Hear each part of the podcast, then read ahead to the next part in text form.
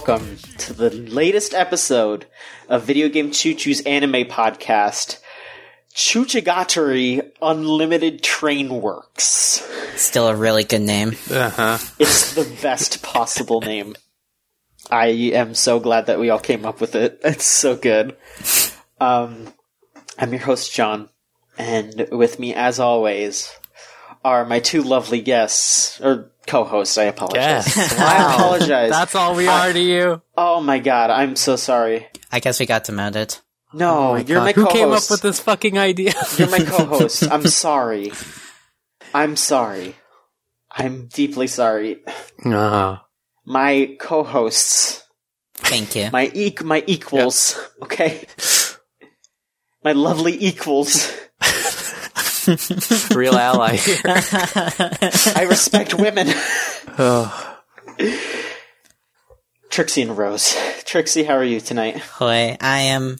I am pretty good. I watched way more anime than I thought I could get through today. Well, you know what? That's that's a good thing around these parts, or you know, as long as you're having fun with it, you know.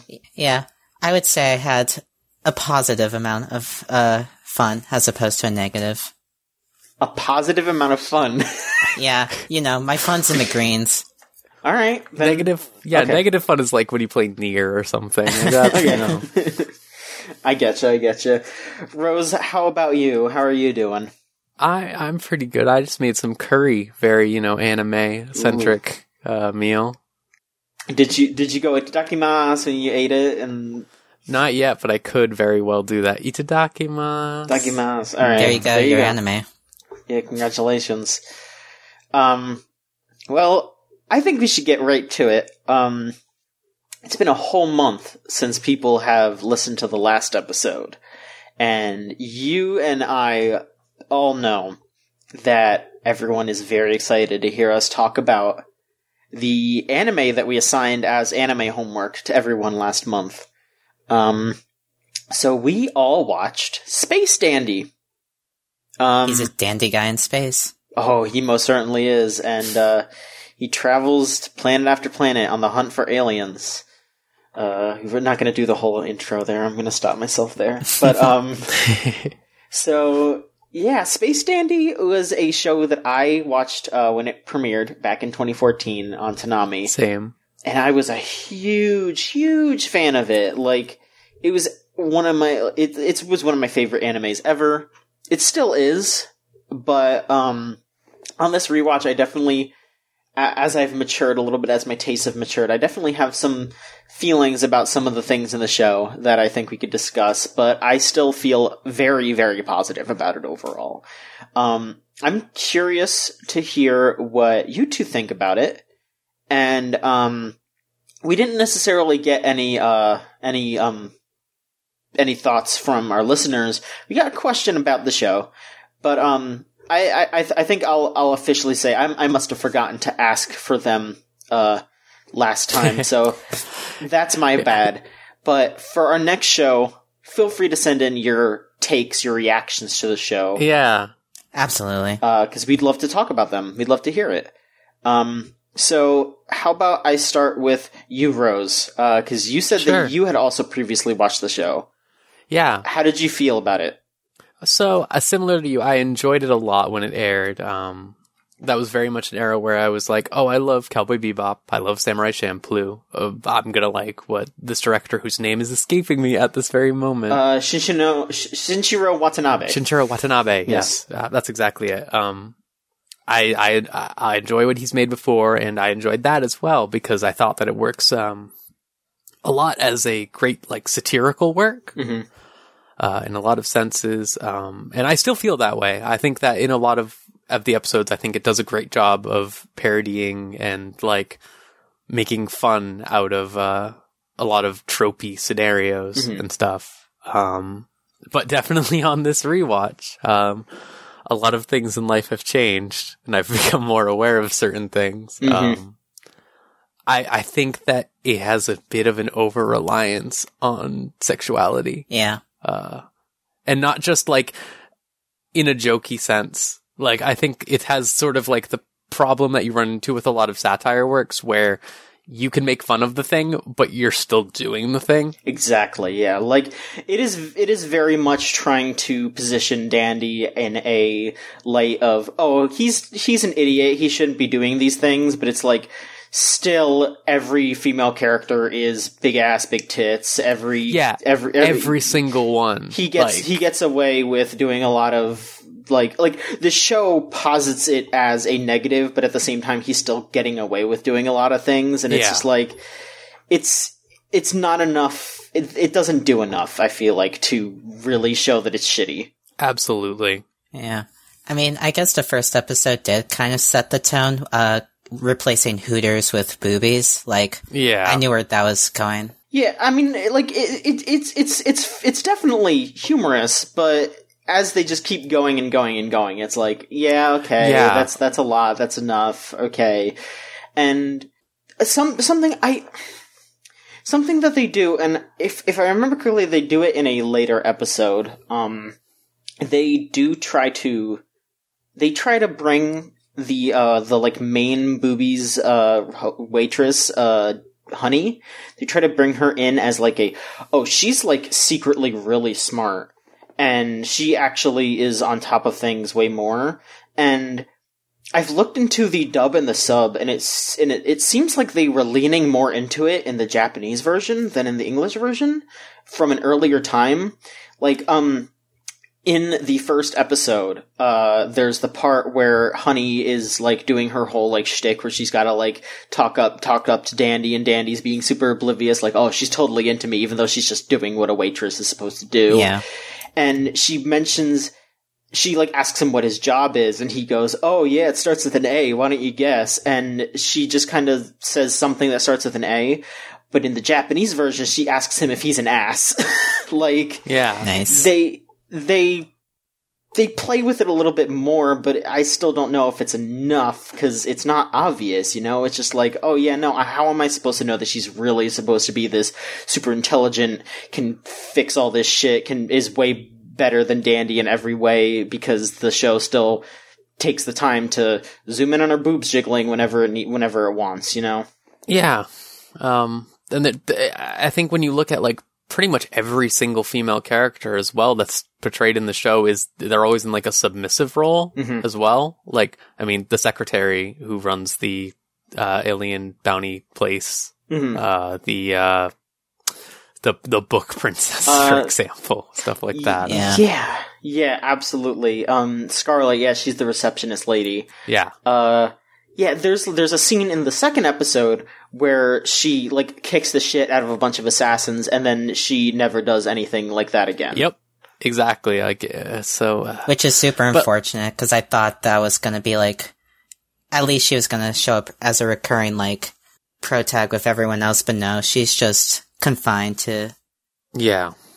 To rolling Uh, her to- eyes at Dandy and being like, "All right, pal, chill out," you know? Yeah, and, and it's a shame that they have to have that stupid quote unquote aspect where they take like, oh, well, this is how a stupid man would act around ladies, et cetera, et cetera. Because like when they do the rest of the stupid stuff, it works really well. I think. Like I really like, for example, the chameleon episode. That one's fucking. I love that one. yeah. I like the zombie episode. Um, I was gonna say, uh, Does the zombie the zombie episode might be my favorite single episode of Oh, uh, like of that show and it's one of my favorite single episodes of any anime ever. Like it's super genius that they do a zombie outbreak story in the first half and it's it's a neat zombie outbreak story to watch because they have all these different like alien designs so you get to see like oh here's this big like hulking alien with a giant mouth and like it's it, like when it's normal it's pretty cool looking and then it turns into a zombie and like the jaws like hanging off and it's Yeah. like all these different ways that they're all like de- decomposing it looks so cool and then the second half is just about the whole universe becoming zombified and everyone just dealing with it. It's, It's- so good. it rules? Yeah. yeah. It's really, really good. And that's what I mean. Like, th- those episodes are great because they take a trope and then they, like, go, like, okay, well, these characters are really fucking stupid and they're just, like, going with it. Like, every time. Like, in the chameleon episode, I love how they're like, oh, we want to find a chameleon. And then, like, the first half is just, like, QT becomes a fucking fisher. and just starts like fishing and shit like that. Like, and then like they're so stupid. Like, there's just this dude who's on their ship now, and they're just like completely ignoring him and stuff like that. Like, and they just keep falling for that those tricks too. Like at the end where it's like they end up being so stupid they trick the chameleon into being like thinking he's just dandy. and it's like that's like so like that's so stupid and it's good. And then like I think there are other episodes um one I really like, which I know it's probably not intentional, but like the uh, episode with the dog, where it's like supposed to be like every single episode of a sci-fi thing, where it's like, oh, look at the sad dog story, and then the dog dies. You know, Mm-hmm. isn't it so sad? But like they just keep laying on the ridiculousness of like there are little robots living inside the dog. Also. Was the dog from the Sputnik program? Who knows? Like what? Yeah, it's just like what is this? Like yeah. They they, It's they, just- they claim that the dog might be Laika, and it's like that's that's yeah, pretty good. it's just like out of nowhere with no basis or anything. Yeah, it's so dumb. Like, but a good kind of dumb.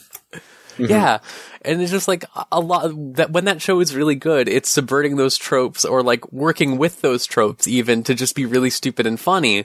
And then it just like bummed me out every single time where it's like, then they keep going into like, okay, now he's just going to be sexist or something. Like now he's just going to make a joke about how much he loves boobs. hmm And there's like even a way to do that without being so objectifying, I feel like, cause like they always have to accompany that with like, oh, there's a bouncing pair of boobs. There's like an ass or something like that. Or here's an alien whose entire face is boobs. Like, Yeah, like like like I, I I feel like a good show to compare Space Dandy to, and this is this is kind of weird, but I like I remember when I was watching it, I, I I I got like really nostalgic because I used to watch Johnny Bravo a lot with my dad, yeah. and I felt mm-hmm. like Johnny Bra- like Johnny Bravo. I don't know if it would have maybe gone further if it was a cartoon for adults, perhaps, but I definitely feel like like Space Dandy and Johnny Bravo are kind of in the same mold where it's very obviously supposed to be like, oh, they're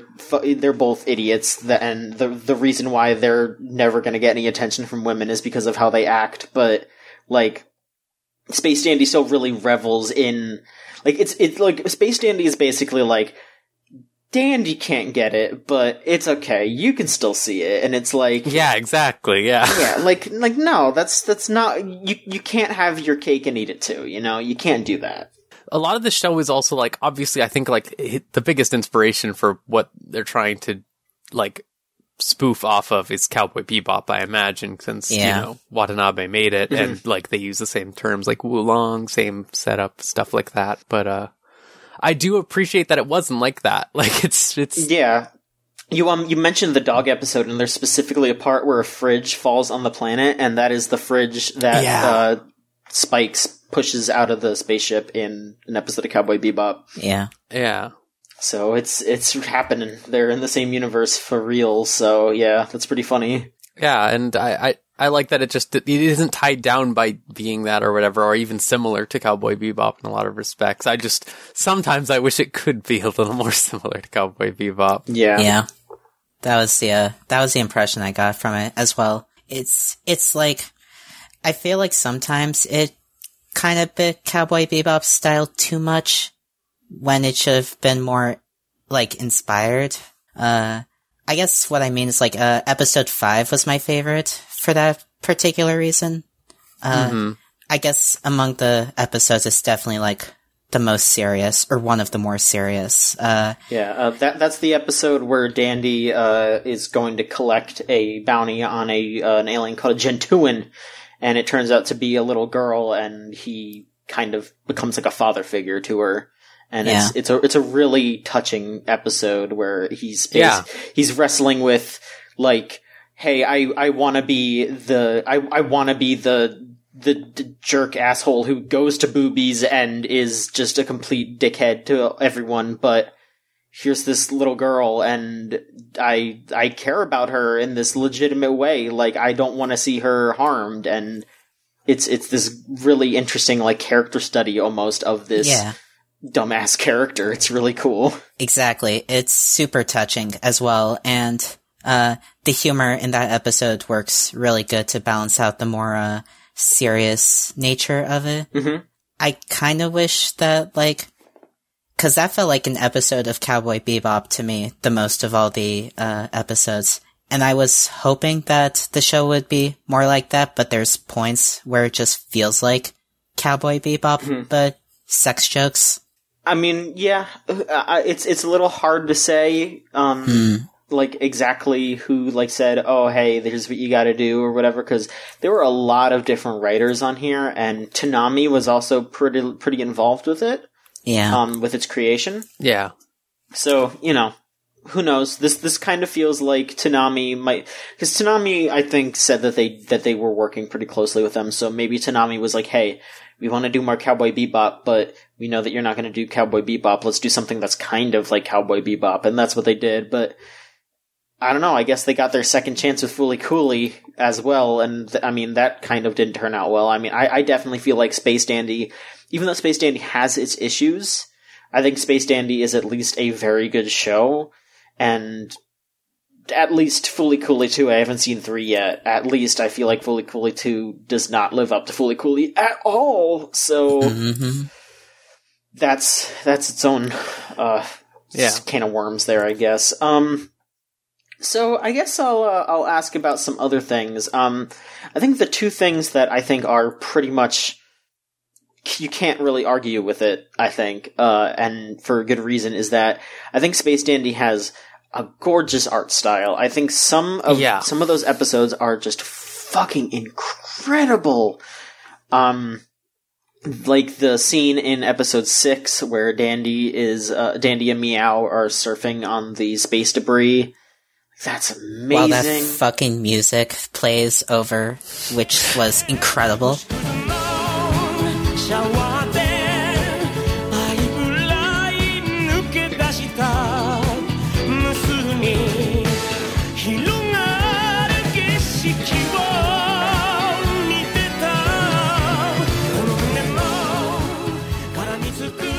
Which I was going to say that's the second thing. The music, Space Dandy has one of the best OSTs in any anime ever. Yeah. Yeah. I agree. It absolutely does. It is The uh, opening and ending uh, is a great argument for both of those Yes. uh, points that you make because Viva Namida is fucking. I love it, and the art in the ending is like, oh, it's so good. Yeah, so my favorite ending is uh, kicks in in season two, but it's very good. It's the Welcome to the X Dimension, which mm-hmm. uh, you should definitely just look that that ending up because the visuals are really good, but also just the song is extremely fun and cute.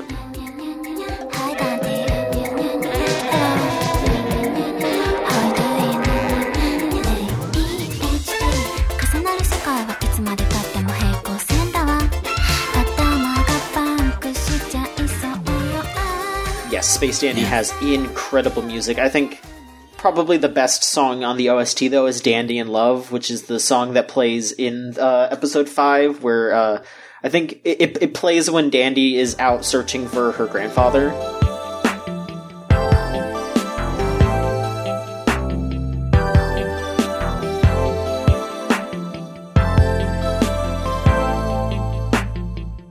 It's really good. Uh, the visuals, especially, uh, in the opening and ending, like, Mm-hmm. even for opening and endings, it was really good. Lots of love, clearly. Yes. I wasn't too big on the opening song, but that is so gorgeous to look at. Yeah, it's it's a really great show, and it's it's just especially interesting because every episode is written by someone else. Like there are a couple of episodes that have you know that have overlaps, but a good amount of them are just a bunch of different writers. Like Watanabe wrote the first episode, but a bunch of other people wrote the other episodes. Like Yeah. I, Uh, I, it was kind of, I think that's one of the reasons why I felt like the show had such a wild quality, uh, range of quality. Cause some episodes are fantastic and some are just like the pits to get through. Uh, so were there any, which episodes did you specifically not enjoy? Perhaps I'll ask Uh, Trixie. Was that what, what did you really not like? Honestly, the first episode left a really bad impression on me. uh, for basically all the reasons uh, we all covered. Also because of how they introduce Meow, I guess, uh, as him just being a total creep, and then it's never brought up Yeah. again. Yeah. Like it, it literally doesn't even play into his character, which Yep. confounded me more than if it would have. Yeah, they play they they play Meow up as a complete scuzzball in the first episode, but then like for the rest of the season, he's just like a he's just a dweeb. He's a he's a, he's a he, and and he's nowhere near as bad as he is in the first episode. Yeah. Uh, Rose, were there any in particular that maybe you didn't like? Um, I don't like the time loop episode. I think. Uh, I appreciate the gimmicks, but I, I think like that might just be me speaking because I remembered almost all of it when I watched it again, and it was just sort of like it felt like it dragged on, which I know it's supposed to, but um, I think that's episode nine, It's ten. maybe it's eleven. I think it's ten. 10? Oh, 10. Yeah. right in between the ones I said. yeah, that one, that one I wasn't a big fan of. Uh, I found myself literally just looking at my phone almost the entire episode. I, I don't even think there's a particular reason. I think it's like, it was just sort of like, I get it. Yeah. For me, like, it was just like, I get it. like, after a little, a certain point, and then it was just like, I wanted it to be over. Yeah, I Yeah. getcha. Uh, that episode does have my favorite joke in the entire season, though, uh, where they're so stupid and don't realize that it's just a loop, yeah. and the narrator has to tell them. yeah, that's a good joke.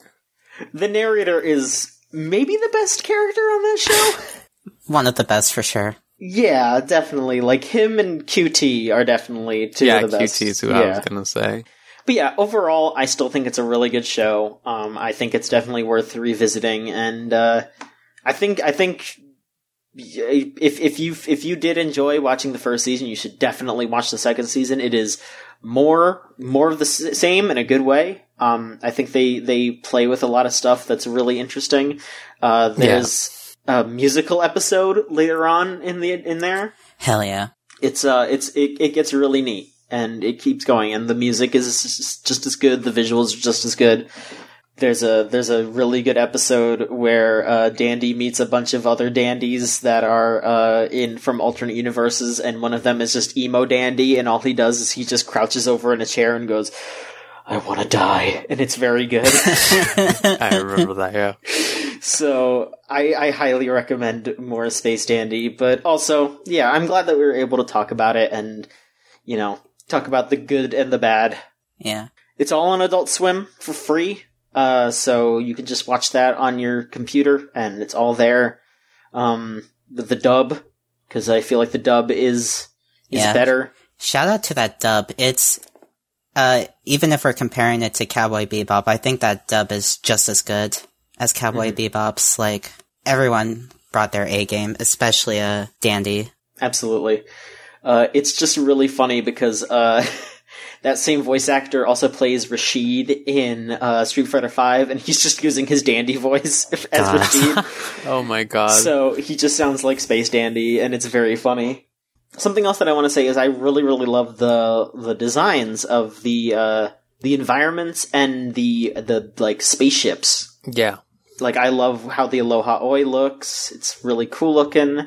Um, I love that the uh, Golgo Empire uh, uh, Dr. Gel ship is just the Statue of Liberty's head with a ball gag in it. Yeah. It's real strong. pretty I good. love uh, all the bits with Dr. Gel are probably my favorite parts of the show, I think, for me. Uh, I just like all of them with him and Perry and fucking, oh god, what's his name? The little man. Bea.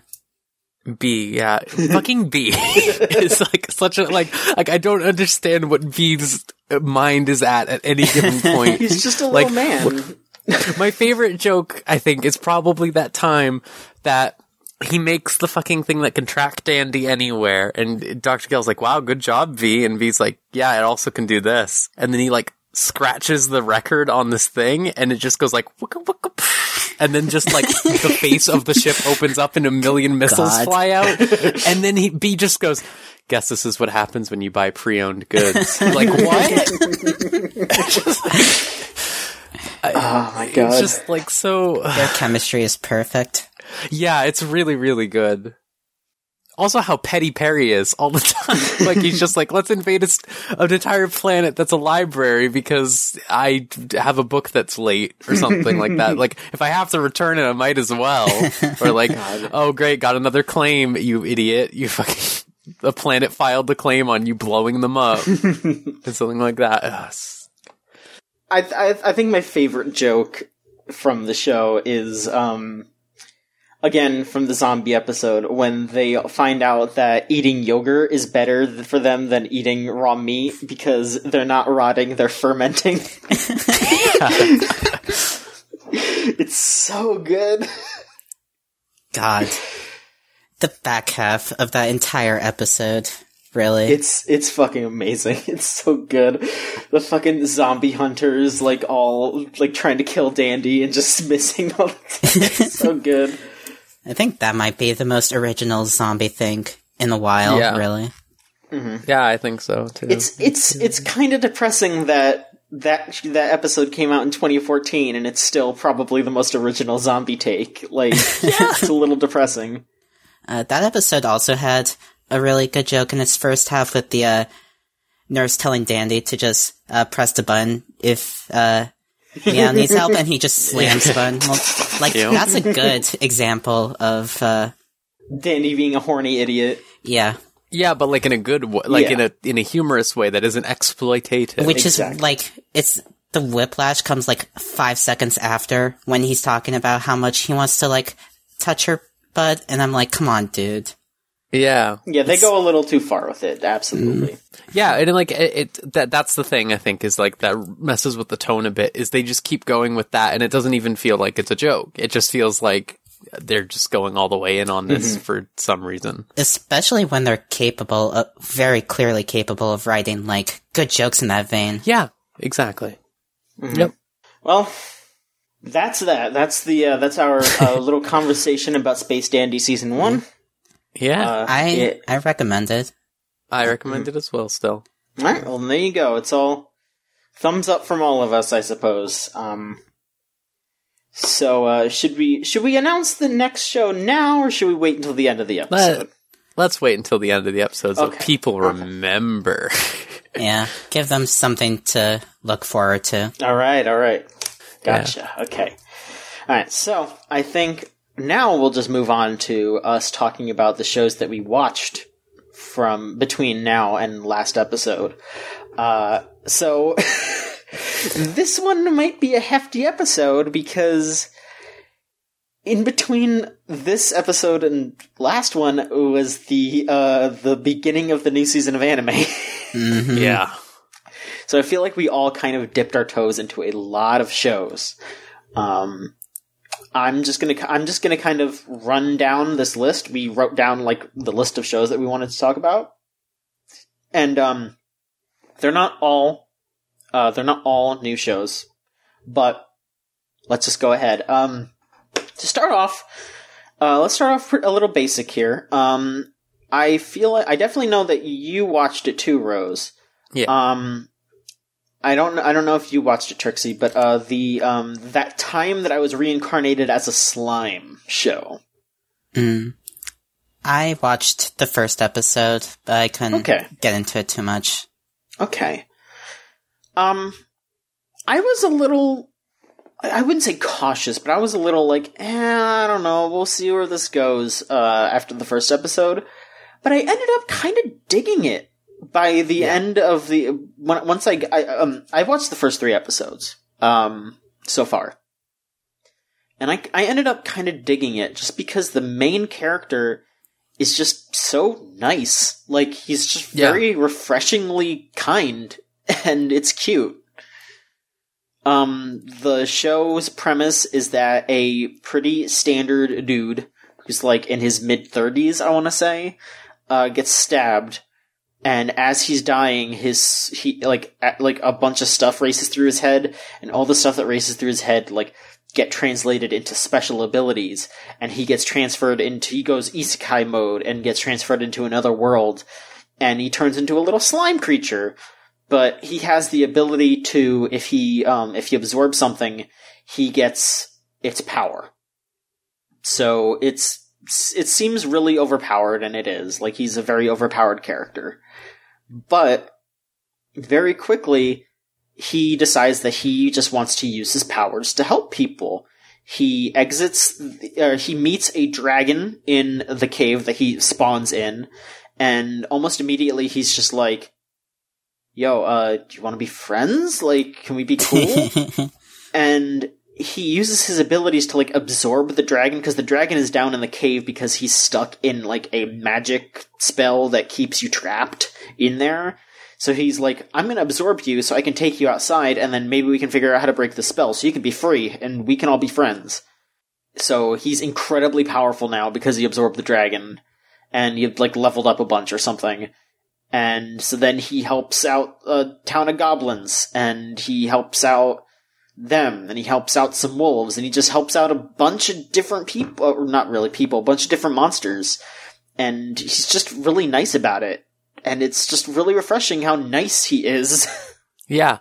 Um, I've been watching a lot of isekai shows. Uh, it's my roommate's favorite genre. oh boy. Uh, I've watched like Konosuba, etc., and other bunch of other stuff. This might be my favorite one so far. Uh, based on what I know about stuff that happens later as well. Uh, but like you said, it is very refreshing how nice he is because a lot of the times with the isekai protagonists, they're, they're loners or they're like frumpy or something like that, or they're, they're, they have some sort of ulterior motive, but he doesn't really have an ulterior motive. He just sort of just seems to be doing it because he wants to, like, help people.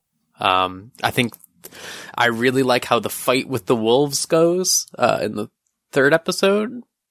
Yeah, um, I, I will say we might get a little spoilery here and there, but we're not going to go too crazy Yeah, with it. no. Uh, we'll mention stuff here and there, but we definitely, if if it's a show that we want you to watch, Yeah. we won't spoil the whole thing. If if it's a shitty show, we're just going to tell you what happens. Yeah, you we're don't just have gonna tell you, you don't have Yeah, to. Okay, yeah. Um, but yeah, no, I, I I think it's good. I I do think that if you're absolutely opposed to isekai, if you if you're if you Yeah. wa- if you watched a shit ton of them or something like that, and you're just sick of it, I would say you probably should still skip it. But I still think it's really cute and it's animated well, and it has and it has a lot of cute little bits in it. So I think it's I think it's worth a watch. I I like it especially because most of the conflicts so far have been solved. I've watched one more episode than you, John, uh, and I think that most of the conflicts are being solved through explanation rather than outright like violence and stuff like that. Yeah. Like there is some violence and stuff like that, but it they just like take an as they take the time out of a fight to just explain an aspect of the world and they solve it through that. Like there's some bits about naming monsters and stuff like that that are pretty good and I just really like the show. It's really fun. Uh, my favorite thing is the ending. Its animation changes every single episode Aw, that's cute. uh, to reflect the environment and also like flash scenes from that episode. And it's just really cute because it's just like the slime like walking through whatever new city he's in or whatever and stuff like that. And I really like it a lot. Yeah, There's Yeah, I- clearly I- a lot of care put into it. Yeah, it's it's it's a very cute show.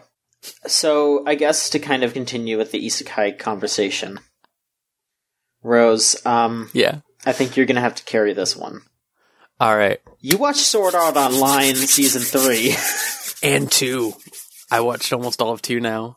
oh boy, So I I watched Sword Art Online one when it came out. I had fr- everyone obviously they're all, like all my nerd friends uh, were like, "Oh, you got to watch Sword Art Online, dude. You got to watch Sword Art Online. It's great." And then I watched the first three episodes of Sword Art Online, and I hated it.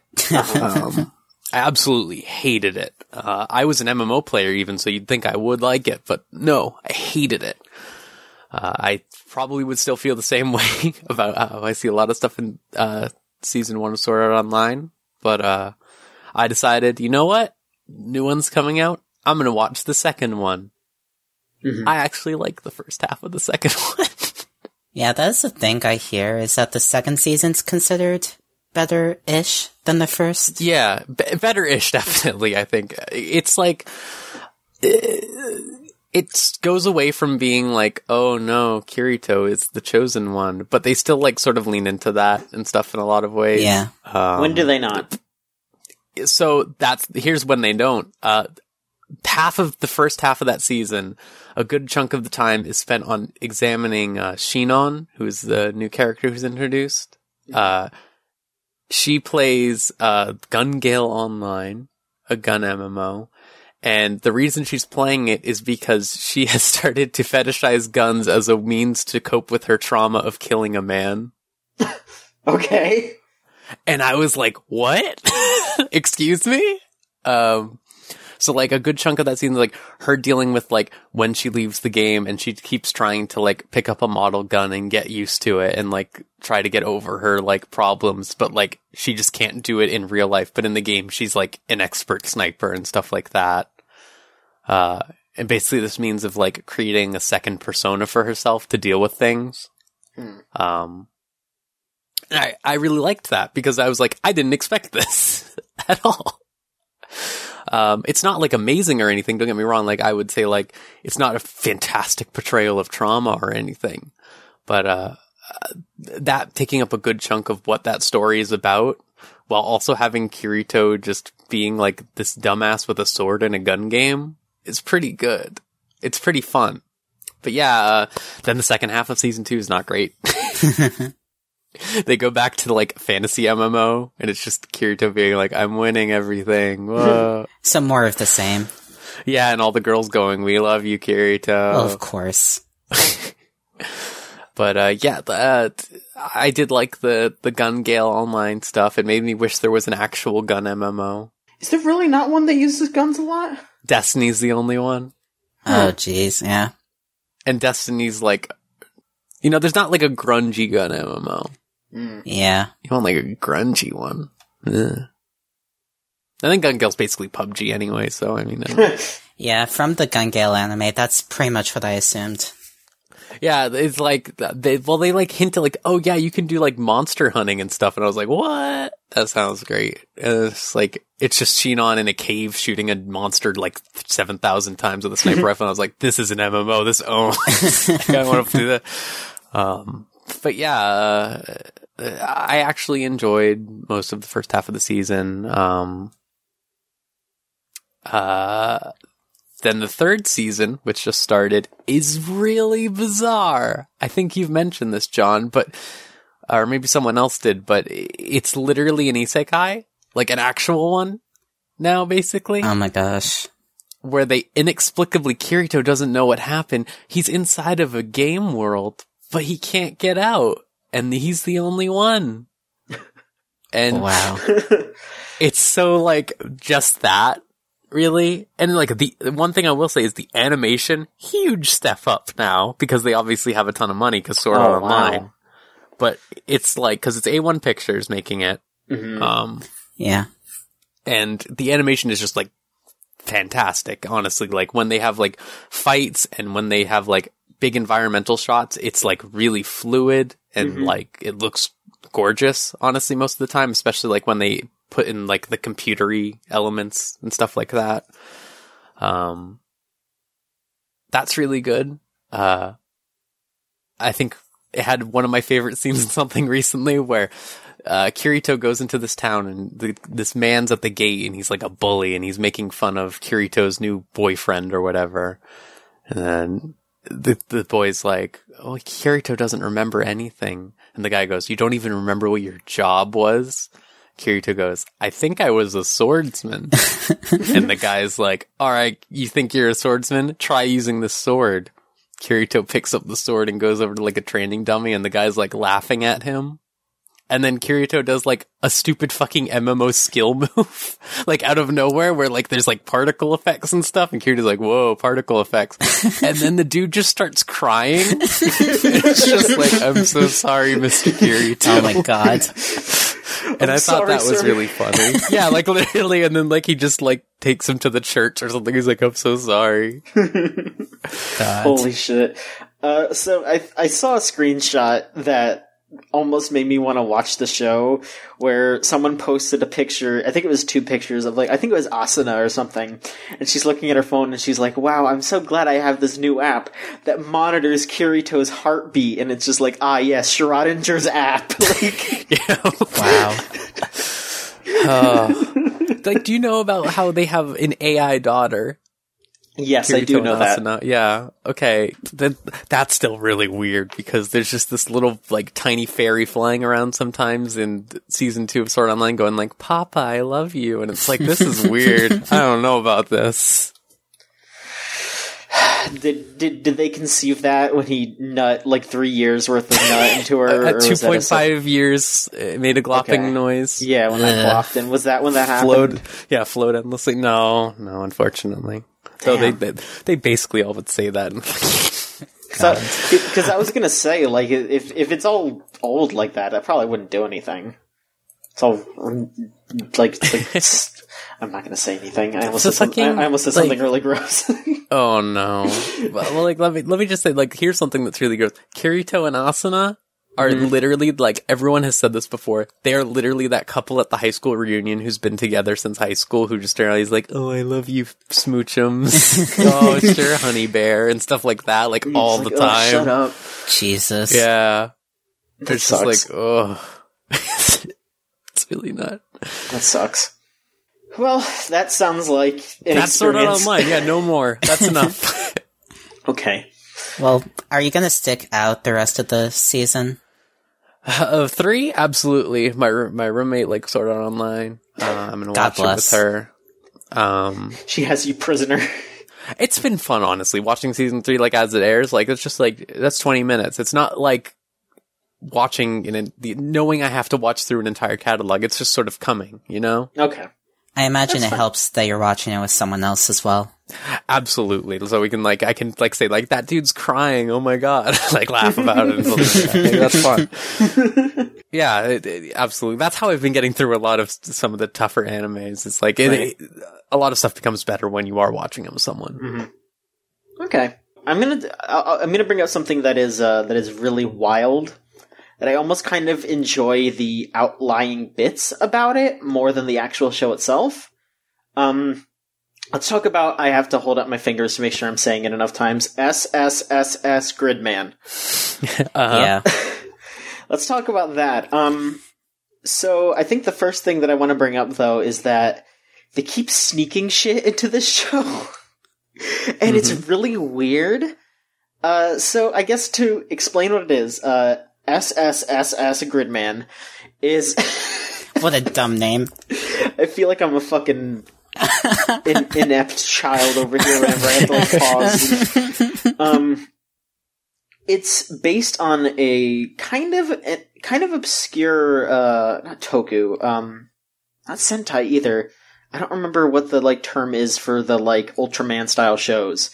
Um, but it is an Ultraman style show. It's it's owned by the same people that made Ultraman, um, called Gridman that when it got brought over here, I don't remember the exact name of it, but the, the when it got brought over to America, it was like Space Soldier Special Squad or something like that, and that's why it's called SSSS Gridman because it's making reference to both the English and the Japanese name of it, Mhm. which is kind of a cool thing for them to do.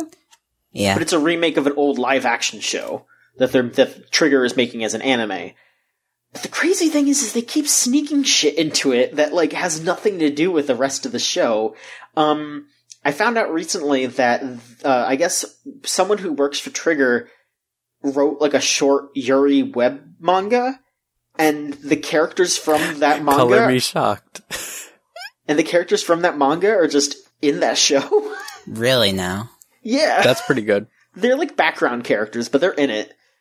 Um, and maybe the craziest thing is pretty much all of the main characters in this show are based on designs from not just Transformers, but incredibly obscure Transformers that are based on an alternate universe version of Transformers where the Autobots are evil and the Decepticons are good. Great. Like they're ba- they're based on like like they're not just based on the toys. They're based on toys that were only sold at Transformers conventions. I, okay, so like, have you ever seen the Kill la Kill documentary? No. Okay. I mean, Well, I have, I've- so. Yeah, if you look at their fucking desks, this is completely like par for the course. Like this makes complete sense. Like if you look at fucking Sushio's desk, the main animator for Kill la Kill and Gurren Lagann and stuff like that, dude fucking has like 30 Transformers. Yeah, so Like- I I know I am friends with some really crazy Transformers fans, and I talked to them about this, and apparently the Trigger has been like pitching a not just a Transformers anime, but an anime of it's called Broken Glass is the like AU that this is because Optimus Prime's like truck form has a broken windshield. So yeah, Oh my um, God. Transformers. I'm sorry. so it's okay. Um, so I guess they've been trying to make a broken glass anime for ages, and everyone's thinking that this is them like trying to force it through because it's like, oh, see, look, all these people are talking about it now. Why don't we actually do it? I mean, So- why haven't they actually just done it though? Like, They'd have to get the rights to it, and I feel like that's such an obscure thing that they wouldn't want to go through with it. Like, I bet if they were like, yeah. oh, we want to do a Transformer show, they'd be like, oh, hell yeah. But them, them going like, no, we want to do a broken glass show. We want to do this Yeah, extremely fucking obscure. Hasbro or whatever would be like, fuck off. Yeah, exactly. and and a bunch of the characters are named after like I think one of the characters that like dies in one of the early episodes is her last name is like Hasbro or some shit like that. Like yeah. it's crazy. Like t- someone's name is like Takomi or something like t- like uh, Tomy. It's like all the different Transformers companies. It's so weird.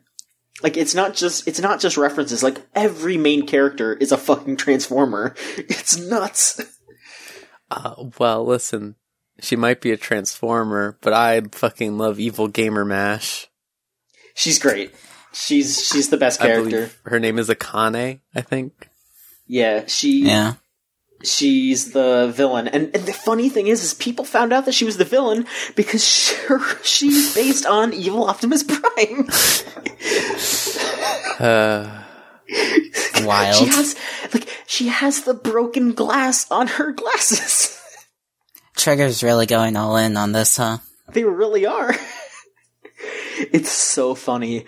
Um, I've only seen the first two episodes of it. Um, the first episode honestly bored me a lot, and I was thinking about dropping it before all the Transformers stuff came up. Uh, of course. but then I was like, I gotta see where this goes. And so I watched the second episode, and uh, that interested me a lot more once they like basically revealed the the villain and revealed how all that was going down. I, it became a lot more interesting after that. So I'll definitely keep watching it, even if the Transformer stuff doesn't pay off, because it, it it does seem better. I, I would say I would say give it give it a shot, but also it's it's pretty it's it's kind of standard though for that kind of story. But yeah. the the fight scenes are cool. Yeah. If you like mecha anime in general, I Mm-hmm. think you would like this. Uh, it's better than Franxx so far. High bar there. Yeah, I was I was gonna say like stepping in dog shit and getting and like spraying your shoes off with uh with a hose and getting it all off. That's better than Franxx Yeah. because it's like oh well I don't have to throw these shoes out, but I still stepped in dog shit. But that's still better than Franxx. Prime Minister Shinzo Abe really like Abe really liked it. He's the only one. Really, he was he really liked it. Um, I, I, I, I, yeah, I didn't like the first episode. I liked the second episode as well. Um, I, I really like Samurai Calibur. Mhm. Uh, I think he's really fun. Yeah. Dude's my favorite character so far. Same. Like I really like Evil Mash, but like this dude's just here. I'm not sure how I feel about Akane. I mean, her being a villain is pretty cool, as is her like, uh, really petty motives. I, Yeah. But like, it feels so sudden. I, I don't know. Yeah, I feel like th- we we're so early on that we won't know like how that pans out Yeah. until it does. Plus, it's only a 13 episode show, I think. Oh, really? Wow, I didn't know that. Yeah, it's not too core. Oh, hmm. Okay. as opposed to Sword Art Online, which is fucking four cours. Yeah. Good lord. yeah, overall, I'm I'm positive on it. Not mm-hmm. like, oh yeah, you need to watch this, but like, yeah, I'll watch it. Maybe it'll end up being pretty good. I like the fights. Mhm. You know. Look, it's not Promare. All right, we're all just waiting for Promare. Yeah, still waiting on that fucking shit. Uh, uh, Okay. Uh, Trixie, you say that you have been watching a lot of Fate stuff. Yep. You want to talk Like- about that? I've been watching a lot of Fate. Uh, in the past month, I watched uh, both seasons of Unlimited Blade Works. Uh, Jesus. I watched both seasons of Fate Zero. I watched Fate Apocrypha. Uh, I started the Heaven's Feel movie, but didn't finish that, though I should. Uh, I, I think I just got really suddenly into Fate without realizing. Uh, Fate rules. yeah, same. like, yeah, that's what happened to me too. Fate's, yeah, Fate's really good. Uh, it's, I mean, I figured I might as well watch it if our show's gonna be partly named after it. Uh huh. Uh, I wasn't expecting Fate to be as buck wild as it gets sometimes, though. Like, Fate Zero is written by Gen Urobuchi. I think that's how his name's pronounced. Uh, Yeah. it's, it's, God, that dude's wild. uh, It's, yeah. it certainly is written by him, is what I will say about Fate Zero. Yeah, absolutely. Really dark and edgy, which I'm a sucker for. yeah, same. Uh, how did you feel about Waver? Oh, I love, I love that boy. Yeah, good. Waver. John, have you seen Fate Zero? I have not watched any actual Fate stuff. I've just played. Oh, wow. Well, except for Fate Cooking. I watched that, and that's cute. but I kind of don't care enough. I don't know. That seems a little mean, but I don't know. Waver. Waver's really good. Waver and Iskandar are like the only true, uh, the only true characters in Fate Zero, as far as I'm concerned. yeah, it sucks too because like from the outset, you t- you show me Irisviel and Saber in a suit, and I'm like, whew, like just, just alarm bells are ringing everywhere. I'm cheering. This is great, and then it's just like, no, actually, this is all about Kiritsugu, and I'm like, uh, I mean, I I think he's a better protag than Shiro. You, like again, we we want to talk about high bars here, like, I mean, but sure, yeah, Shiro's like, Shiro's a whatever dude. At least Kiritsugu has like, when they expanded on his background, I think was when I connected to him. Uh, he didn't seem like a cookie cutter bland action protag. I mean, still not that b- much better, but whatever. It's, I don't have much, uh, faith in the, uh, Fate protags being interesting after watching three Fate shows. I had a I had a big problem with how they actually like I don't necessarily hate that Kiritsugu has an elaborate backstory. I just sort of hated how like those three episodes were like just like we're cramming all of this misery in and it's just like pretty much all women dying because I mean, that's Urobuchi for you. yep I mean, at least unlike uh, Madoka, where only the women have a really shitty time, everyone in Fate Zero has a really shitty time. yeah sure yeah, uh, that's a step up. it is yeah I I wish Kirei wasn't in it I hate Kirei Uh, Kirei's such a fucking shit heel. I hate when they fight him in the Batman Begins room or whatever. The fucking like, The Dark Knight room. yeah, that was it. Yeah, the fucking literally like what? They're both wearing suits like Batman. It's just so stupid. Uh, I mean, if there's one thing that Fate always is, it's uh, it's pretty like over the top. So I was, I was fine with that. Uh, I actually, I actually ended up liking Apocrypha more than the other shows, which, uh, I'm pretty sure I'm the only one who feels that way. I'm Uh, with you. I'm with you. yeah. I'm with you Uh, there. Thank God. Uh, if, which sucks, cause I think otherwise Apocrypha has some bad writing issues, but I still enjoyed it more. Pretty much because of like, uh, Jeanne and Astolfo and Mordred, uh, like, of course, a show with those characters, uh, is gonna be vastly enjoyable.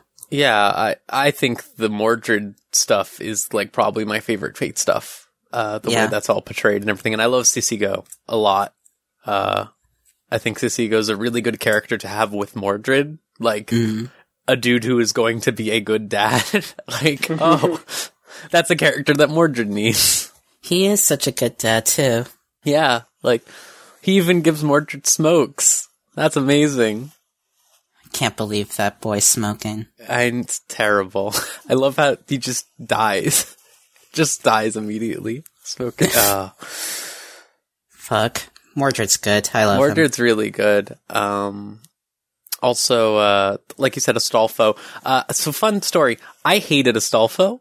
Um, because all I saw was like, you know, the highly sexualized art on Twitter and stuff like that. And I thought that was like all that Astolfo was. They kind of play it up a bit in the first few episodes they're in.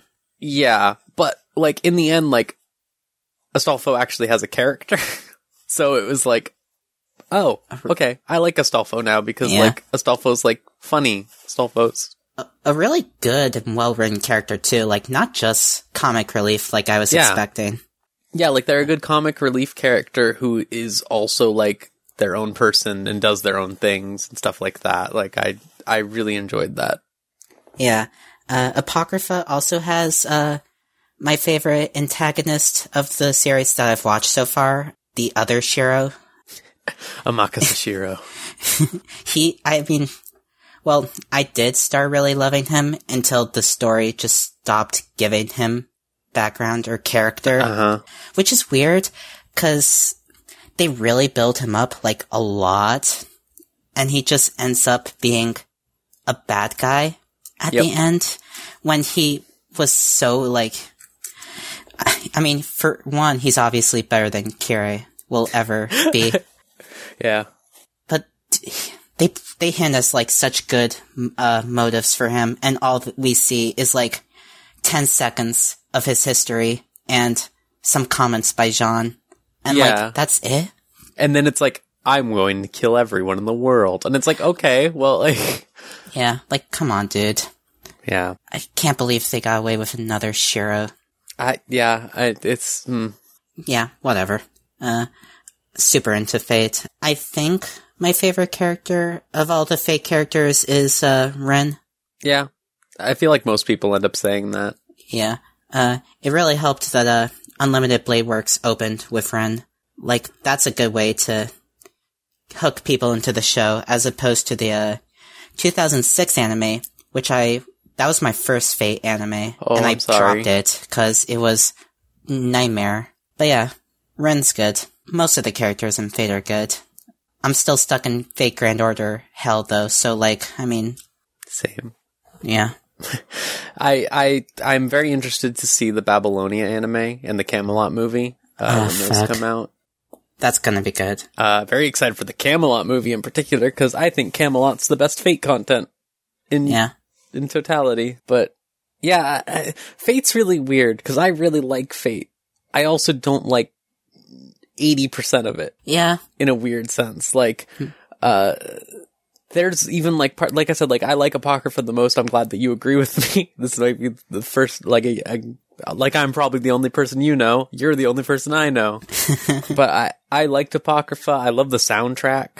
Um, God, the music in that show fucking rules. It's really good. I like the stupid dubstep weapons. I think that it's really funny.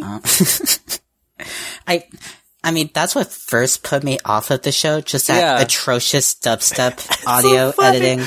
Oh, we have a subwoofer, so uh, like that might have added to it. Probably it's Oh God. just like it was like boom. Like uh, I remember our other roommate was like, "Are you destroying the house? What's happening?"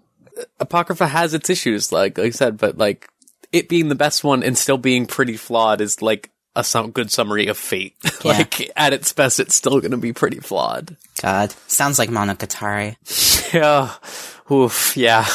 Good thing we have those as our uh, podcast uh, title. Oh, yeah, you it's know, just like us. Rose. Since we just talked about one show that had Jeanne d'Arc in it, how about you talk about the other show that has Jeanne d'Arc in it called J- Jeanne d'Arc? Okay, so it's not just called Jeanne d'Arc, it's called like Ulysses and Jeanne d'Arc or like the, the the alchemist and Jeanne d'Arc or something. It's it's a really weird fucking anime is what I'm going to say. It's like the classic like oh this is just a fantasy anime. It takes place in like 18th century France or whenever Britain was invading France. And uh it's just about this dude who wanted to gain immortality, like you know, an alchemist.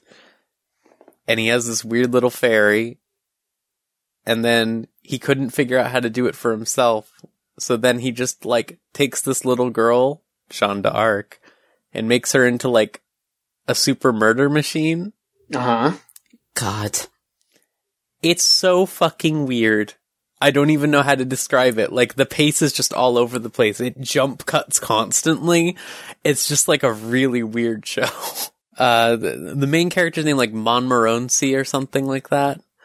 Um, and he's just like this weird dude in a wizard's hat, and he's just nothing, really. Like a lot of male protagonists are.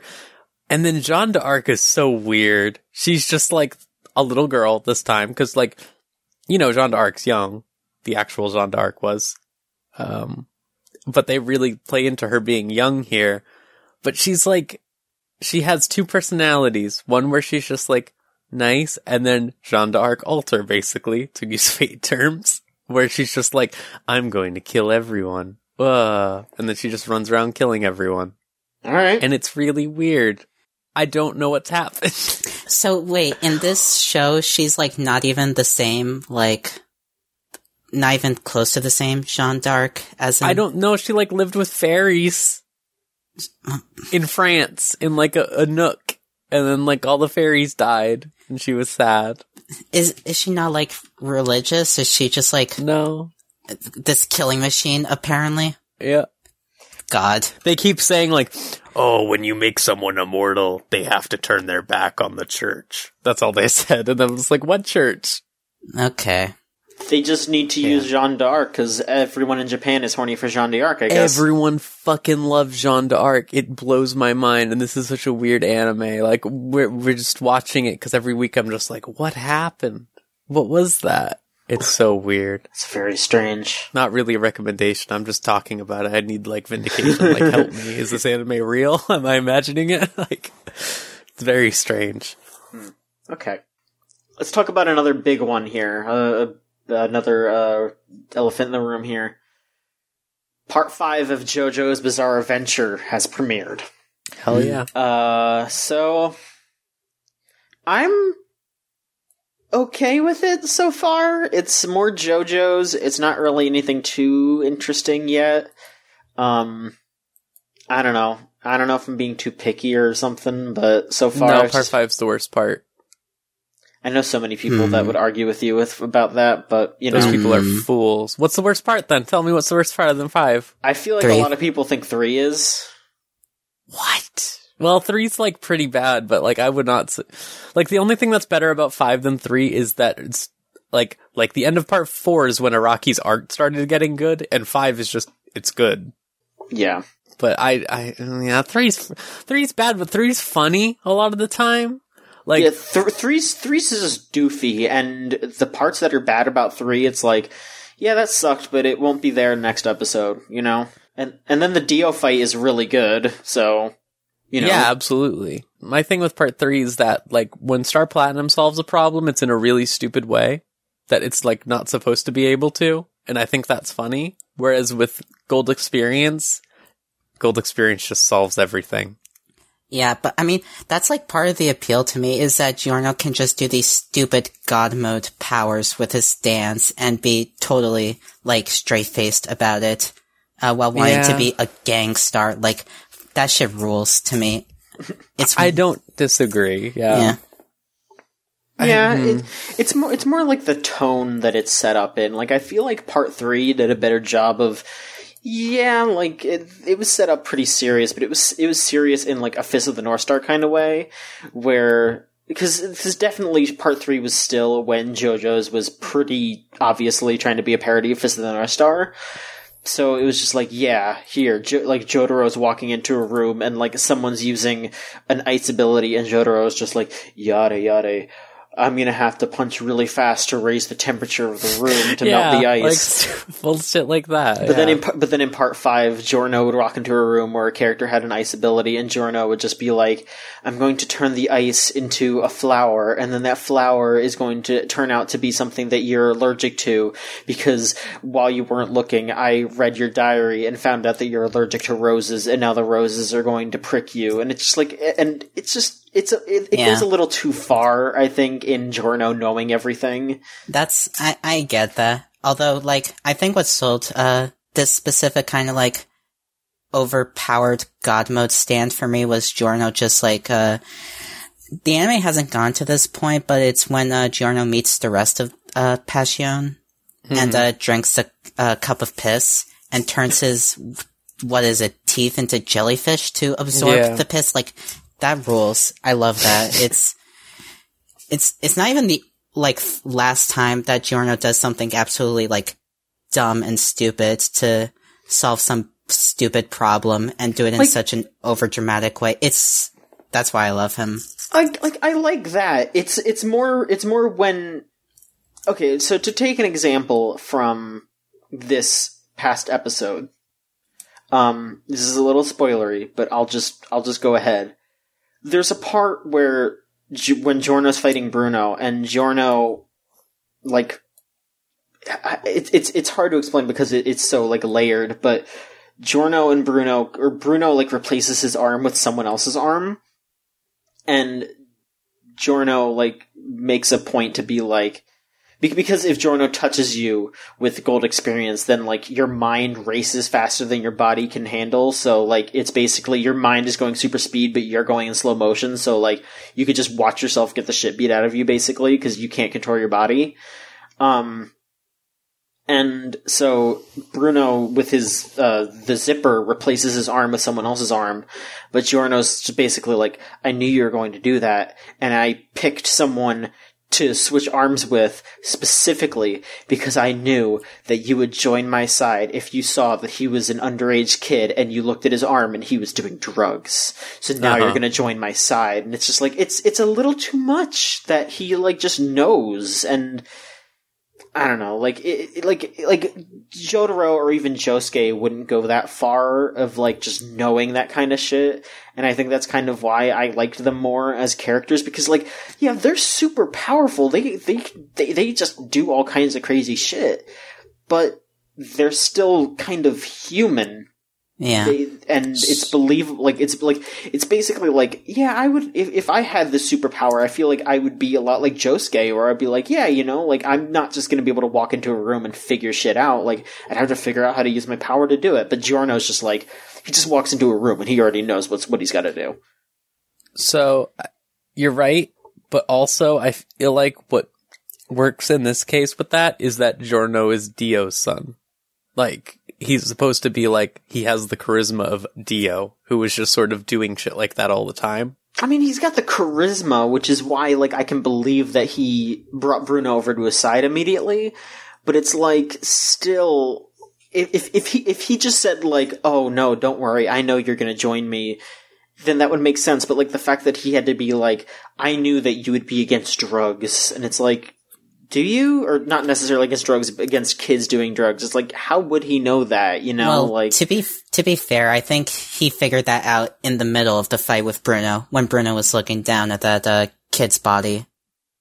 Because that was the first time that uh, Bruno uh, was we it? saw anything like that with Bruno. Yeah, I don't know. Maybe maybe I'm maybe I'm being too specific in this, but still, like there there are scenes like that where I feel like he's just kind of too in control. Like I like uh, th- there was another scene that I that I did like where like Koichi like walks into his room and he's just like oh fuck oh Fuck. fuck like that was funny and like I wasn't Yeah. even expecting that and like Giorno didn't expect that and that like humanized him a lot. Like I I just like these characters to be a lot more humanized. Like and that's why I like Josuke the most because he is the most human JoJo so far. He is just he's just a teenage dude who's just hanging out and then he finds out that someone's killing people in his neighborhood and he's not going to stand for it and like that's cool.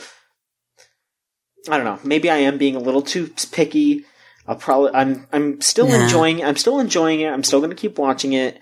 We're all on pulpo gang because we we stand for we stand for lgbtq rights so we're all in pulpo Uh-huh. gang. But i'm i'm not I'm I'm not as into it as I was for a lot of the other parts. I would say I, so. th- so I think far, Araki is was just like trying bullshit out with writing part five. That's Sure, how I yeah. feel. All right. I'm excited to get to the girl character that is not is so bad that Araki had to apologize by making the entirety of part six about a woman. Yeah, That'll Wow. be great. Mm-hmm. Trish is that bad, really? We'll see. she's Oh boy. yeah. Yeah. All I mean, she's she's not bad. I'll Okay. She's at not least say like that much. that bad, but it there's um I'll we'll we'll see. I'm I, I'm just an that's anime way down the line.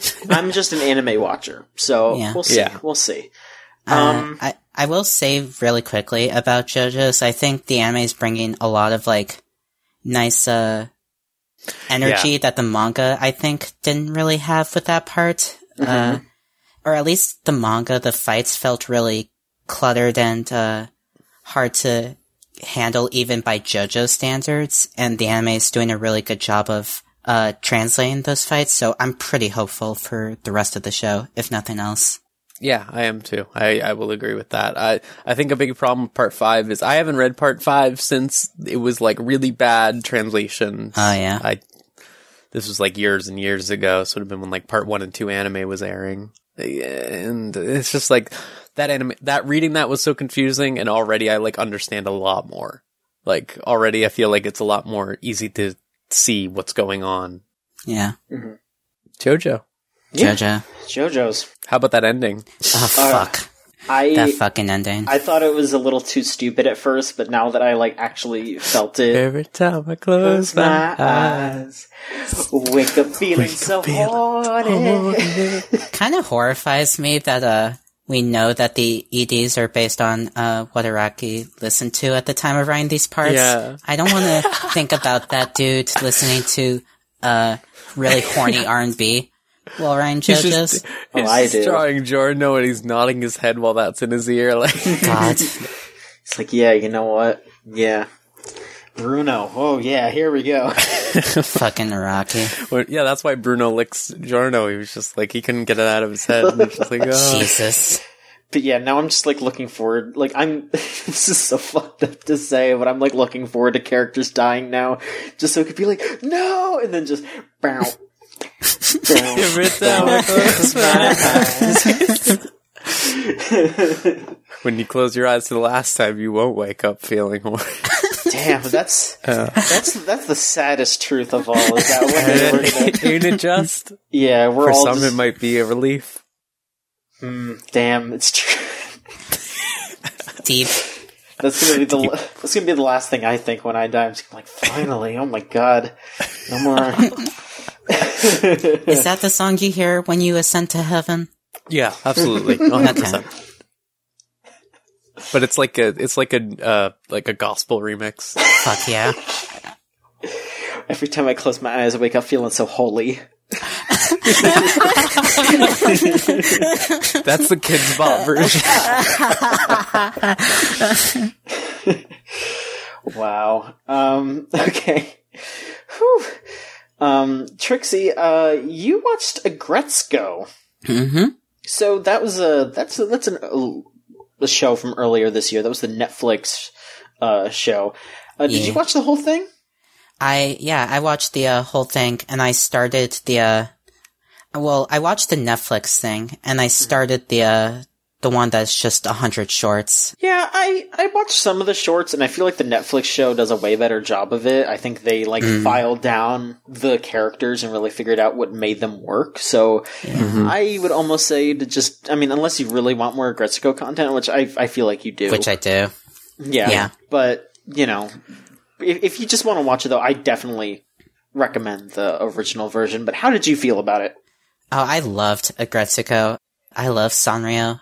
I I love uh what the Aggretsuko is about. It's like this really depressing uh comedic view on work and just getting through the day like it's it was bleaker, not bleak, like not as uh, upbeat as I thought it would be. Mm-hmm. It's I feel like that show might be a bit too on the nose though with uh overly misogynistic and aggressively terrible boss. I But- I, Mhm. I almost feel like these days it's almost not too on the nose. Like, Like, yeah, it's necessary. exactly. like, you know, It's it's not too on the nose anymore, but like it still feels too hammered in when you're watching, I guess. like blatant. yeah. Mm-hmm. Yeah. I'm really surprised that Sanrio made a show like that. You know? For real. Hey, like I mean, you, you remember that thing I was telling you about the Cinnamon movie, like Oh. months ago or whatever, No, where it's no, just Oh I- my like, god. I I know that they do some wild shit, but like the fact that they made this show about like how awful corporate uh, the corporate lifestyle is, and like misogyny and the um uh, how a lot of women are carded or have to choose between work or being a wife in Japan. Like that's that's a lot of really heavy topics that they handle with you know with comedy and also with like a really good seriousness that is relatable even to someone who's Yeah. relatable to someone who's in America. It's it's really great.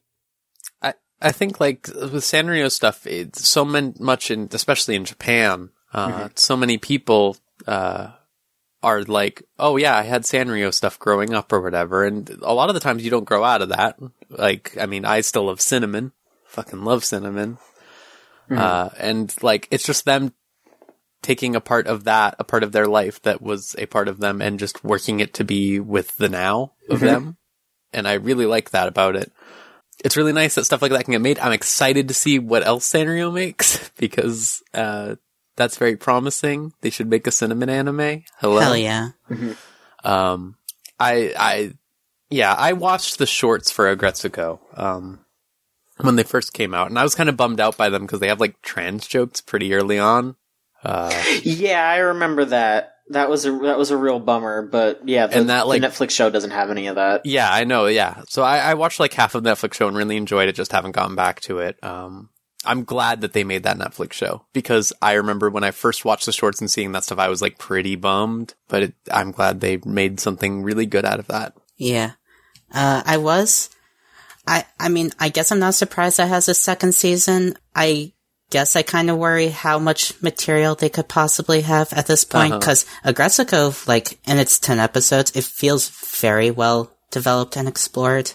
So I can't imagine, like, how much longer they could go on for, but I, I mean, I'm still gonna watch it, cause I am in love with Aggretsuko.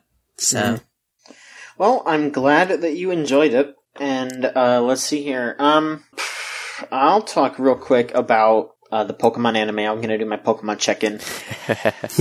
um, this last episode was fucking crazy. Uh, it was really, really good. Uh, I mean, you know, there were a few episodes, but the last episode was probably the one that I enjoyed the most. Uh, the Pokemon School put on a play, and uh, Rotom just wrote like a pretty basic, like, oh, uh, we're go- we're gonna have everyone just play one of the legendary Pokemon, except for Lillie, who's gonna play the hero, and it was cute.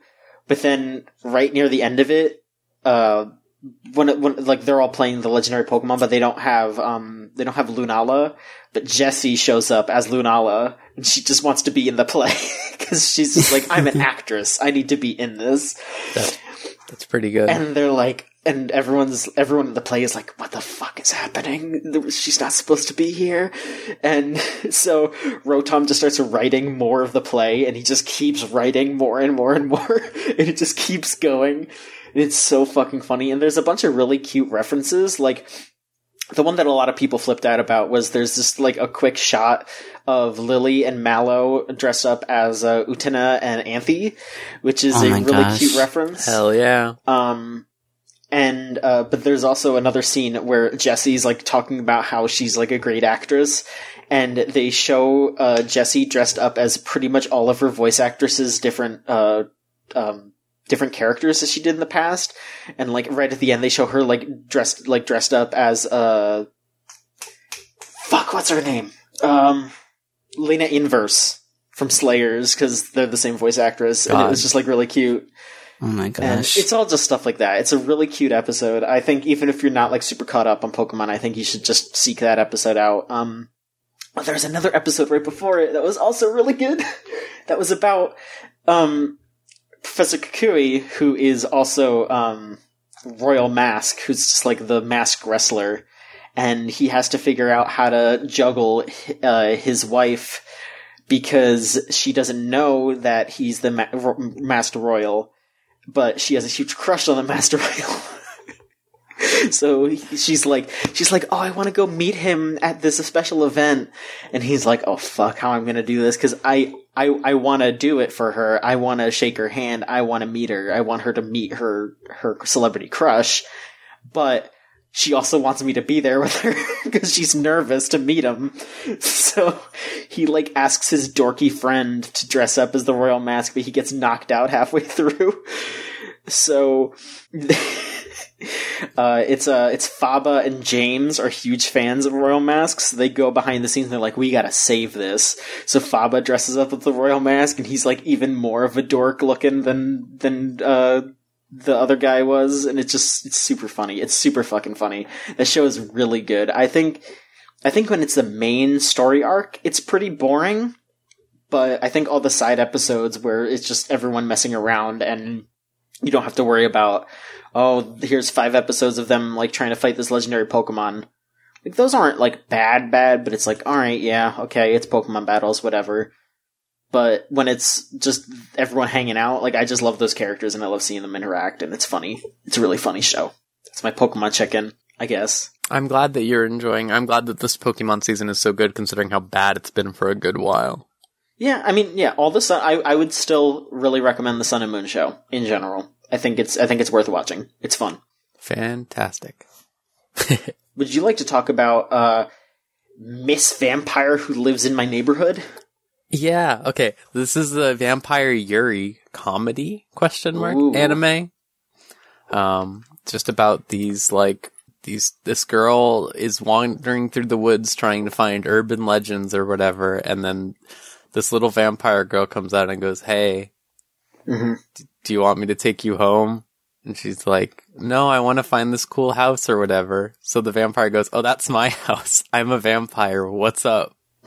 and it it's just like basically the girl then like just decides to move in with the vampire and I love this vampire because she like she sleeps in a coffin with a Dakimakura. Oh my gosh. She like is constantly like browsing the internet and reviewing anime and stuff like that and buying blood online and stuff like that. It's really it's really just like jokes about vampires.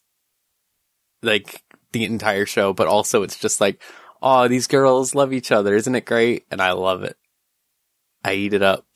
It's a pretty basic show, but I I'm really enjoying it. Yeah, it sounds super cute.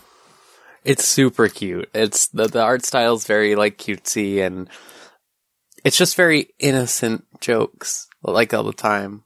Like that there hasn't been anything that made me go like, "Oh no," or something like that. Like it's just very innocent. Yeah, that's good. Yeah. So yeah, that's Miss Vampire lives in my neighborhood. Uh, if you like vampires, it's great. If you like Yuri, pretty good. It is on the younger side of Yuri because they're like at the, the first year of high school or something, but it's still very good. I enjoy it. Okay. Trixie, you say that you rewatched Kill la Kill. Still in the process of rewatching, yeah. Yeah, you can briefly discuss that, I guess, because I don't want to. Um, Yeah. you know, I don't want to I- linger too much on that. I would assume that most people by this point have watched Kill la Kill if they wanted to. Yeah. It's, I wanted to see if it's like still a show that holds up for me, uh, considering I haven't watched it since it first came out. I, I've been really liking it still. Uh, I still feel like the show kind of gets fucked up and ruined when Ragyo, uh, becomes a major character. Absolutely. Yep. Uh, up until up until that point, though, I am still fine with it, even with all the fan service. I guess Ryuko's still good, Mako's still good, uh, Nonon's still great. That whole cast is, aside from Ragyo, pretty good. Yeah. Um, so I, I rewatched it like last year. Yeah, I wish that show was the first half the entire time because then it would be recommendable to anyone. I feel like the first half has a lot of problems still. I I think one of the worst things in Kill la Kill still is the opening episode yeah, is so bizarre because Senketsu asks completely differently from how he acts in the rest of the series in like a really bad way. in a really jarring, like obvious way too. Like, Yeah. when you, it's probably not like that obvious when you first like watch the show, but like when you see how he acts in episode one compared to the rest, in hindsight, it's like, why did they write him like that? Yeah. it's completely baffling because he takes on like a very creepy, gross, mm-hmm. like It just sounds like he sounds flat out rapey in that first episode. Absolutely. And it's like gross and it's so bizarre because the rest of the time he's very protective and nice and like just like th- he's like a father figure almost to an extent. Like Yeah, I I it's guess so bizarre. I guess Trigger just wanted to make really uh bad jokes and because Culinary shock. yeah. Uh, I mean, I guess I don't have as much of a problem with the fan service now as I used to, if only because like it's so comically extreme. Yeah. Uh, and I've seen like way worse examples of like fan service that isn't like bizarre, over the top shit in anime We now. watch Monogatari. Yeah, like, yeah, for real. Uh, like, I I would rather take the fan service and Kill la Kill over, like, fucking Araragi and Mayoi, uh, hijinks. Absolutely. Uh, yeah, I, yeah, I, I think it helps that there's none like, oh, look at the kids and stuff like that in Kill la Kill, um, at the very least. But, uh, I, I'm hoping that like they're making that game, right? And that game's like called If, and it seems to just be like, what if it's just Ryuko and Satsuki fighting the entire time? And I'm like, please, give me that. Also, don't say they're sisters. From what they said, uh, Satsuki's the main character. Oh, word. I yeah. mean, I am 1000% down with the, But it's gonna be yeah, a they shit- just need to cut someone out. it's gonna be a shitty arcade. I don't care. They just need to give me a bunch of art. I just, that's all I want. I just want to go on Twitter and then there's 5,000 pictures of Ryuko again. And oh I'm, yeah, like, there's gonna be a fan art resurgence, huh? Yeah. Y'all have fun now. Listen, I just, I really wish Ragyo didn't exist. Yeah. Uh, it's so bizarre to me how quickly they ruined that show. Yeah. Uh, like she shows up in an early episode and it's like okay yeah she she's gonna be a big villain let's see what they'll do with her and then like her first like full appearance i guess is uh still in the first half of the show uh where satsuki satsuki uh goes to uh Revocs to talk with ragyo and uh she's ragyo's just feeling up her and yeah. her uh it's fucking what god Yeah, it's awful. I think that was the moment where I realized that the show wasn't going to be as great as I wanted it to be. Yep. That's the Kill la Kill motto right there. Yeah. it's not as great as you want it Uh, to be. It's still, I, as uh, my final thing on Kill la Kill, it's still just as gay as I remembered it. Probably even more gay than I yeah, remembered it it. Hell yeah, it is. Mako and Ryuko. I'm surprised at how gay the show is actually. Like, I, I know nothing's like said outright and whatever. It's just like a bunch of subtext, but it's like a fucking lot of subtext. Yeah, it's a lot of subtext like Nonon and Satsuki and uh yeah, yeah, especially like I mean even you get to the ending and it does get blatant. I mean like Mako asked Ryuko out on a date. Yeah. Like Twitter was a really good day that day because of all the people trying to be like, it was a platonic date. Haven't you it's ever? a friend date. haven't you ever asked a friend out on a movie date? And it's like, they oh still god. say that. Anytime someone posts Mako and Ryuko like romance art on the Kill la Kill subreddit, hell of a place to be by the way, just letting you know in advance. yeah, I Uh, all the comments are just tired of everyone saying they're going on a date or something. It's just for friends. Friends say that all the time. like, what is this? what friends do you have? Yeah. Man. I can barely say, "Do you want to go out with my friends?" Because I'm just like, I don't know how to have friends. Well, you clearly you just ask them out on dates. That's what you got to do I guess to so. Reddit. Yeah, Like, I'm be like, "Hey, um, we fucking or what?" And then it's, they're just like, "Wait, what?" And it's like, I mean, just friends. It's okay. yeah, just you know, platonically. It's okay, whatever. I mean, look, I'm I'm not I'm not trying to I'm not trying to diss on people who fuck casually. I'm just making a humor, all right? Uh-huh. I'm sorry, okay? Uh, Jeez, I am I'm being extremely problematic this episode. I'm sorry. Yeah, I can't believe it. Like, I'm being a very bad ally today. This is oh, that's going to be the episode title. It's just John's a bad ally, I guess. Huh? is that what we're going to do this week? yeah. First you came for us, and then you came for the people who love casual sex. Like, what are you doing? Who's, who's left? yeah, exactly, John. You, what's your next target? Anime You've already Twitter. gone everyone. Anime oh, Twitter. Oh no, that's true. Anime Twitter isn't in either of those groups. I mean, anime Twitter is Uh. basically just like it's either racists or the gays. So fucking. It's so true. Yeah, that's true. all right. Uh, yeah. Oh boy. Well, we're, we're we're getting through it. We're getting through it. We're getting through it. Um. Uh, Rose, do you want to tell us about? Rose, do you want to talk about the face, the space, uh, space fishing anime? Yes. So, how many did you watch, John? Did you just watch one? One. Okay. One felt like a million, right? Like it felt like so much shit. like I was so so can't remember what this anime's called. I don't either. I don't fucking care. It's just Ugh, I'll look it up, but so. it's it, Oh my god! I just, I just, I just need to say what it is, please. yeah, Um, go ahead. Go ahead. It's a show where the, the plot is all the fish on Earth have gone extinct for some reason. Nothing else has happened. Like it's not. It's like they're not trying to be like, oh, climate change is doing something. Like it's not like there's flooding or anything. It's just all the fish died for like no reason. But scientists, people still want to eat fish. So that's the reason. so instead of I don't know, maybe scientists cloning the fish or something like that, they build like aquariums basically in space, and then they send people up in rockets. In and then inside the rockets are little submarines, and then they go around and grab fish out of the water in space. Yep. Um so it's called Between the Sky and Sea. That's right. Um, the real thing is at the beginning they're explaining all the stuff John just said, but then the last part Oh, that yeah. really got me is that they go, they've been doing this for 10 years and now they're letting women do it. Yeah. I was just like, Oh, what? Jesus. Yeah, they're, they're, they're, they're like they're like government has finally passed uh, equal opportunity uh, Yeah. things for women. Like, This anime And, like- sounds pretty woke. It's so fucking.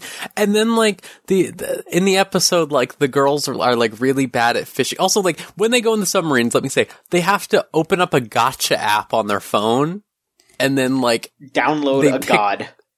yeah, download a god, and then they get special powers for their submarine to have anime fights Well- with the fish. I guess the gotcha thing makes sense since it was based off of a uh, mobile game. Yeah. Um. It, but but like the girls fuck up super hard because like the dudes are just like super aggressively misogynist, like crazily so. Yeah. Like there's this man who's just like sort of like girls shouldn't fish, girls shouldn't do anything. And this other guy's like, "Hey, give them a break." And then after that, the guy's like, "Hey, want to set them up to fail?" And the guy's like, "Sure." And it's like, "What?" Like, you know, Okay. just like really want like girls to like really uh but at the end of the episode, the girls really fuck up because they don't know how to fish. Like I think one of them has some experience, but then the other two have the none. other two have none. Yeah. Yeah. And like, so then the girls fail, and then the man literally, like a man back at like space control, like stands up and goes like, pats this woman on the shoulder who's in charge of all of the women fishers and goes like, yeah, great job out there for all the women fishers. Clearly you showed that women belong here. and like left and it was like, what is this? It's so bizarre.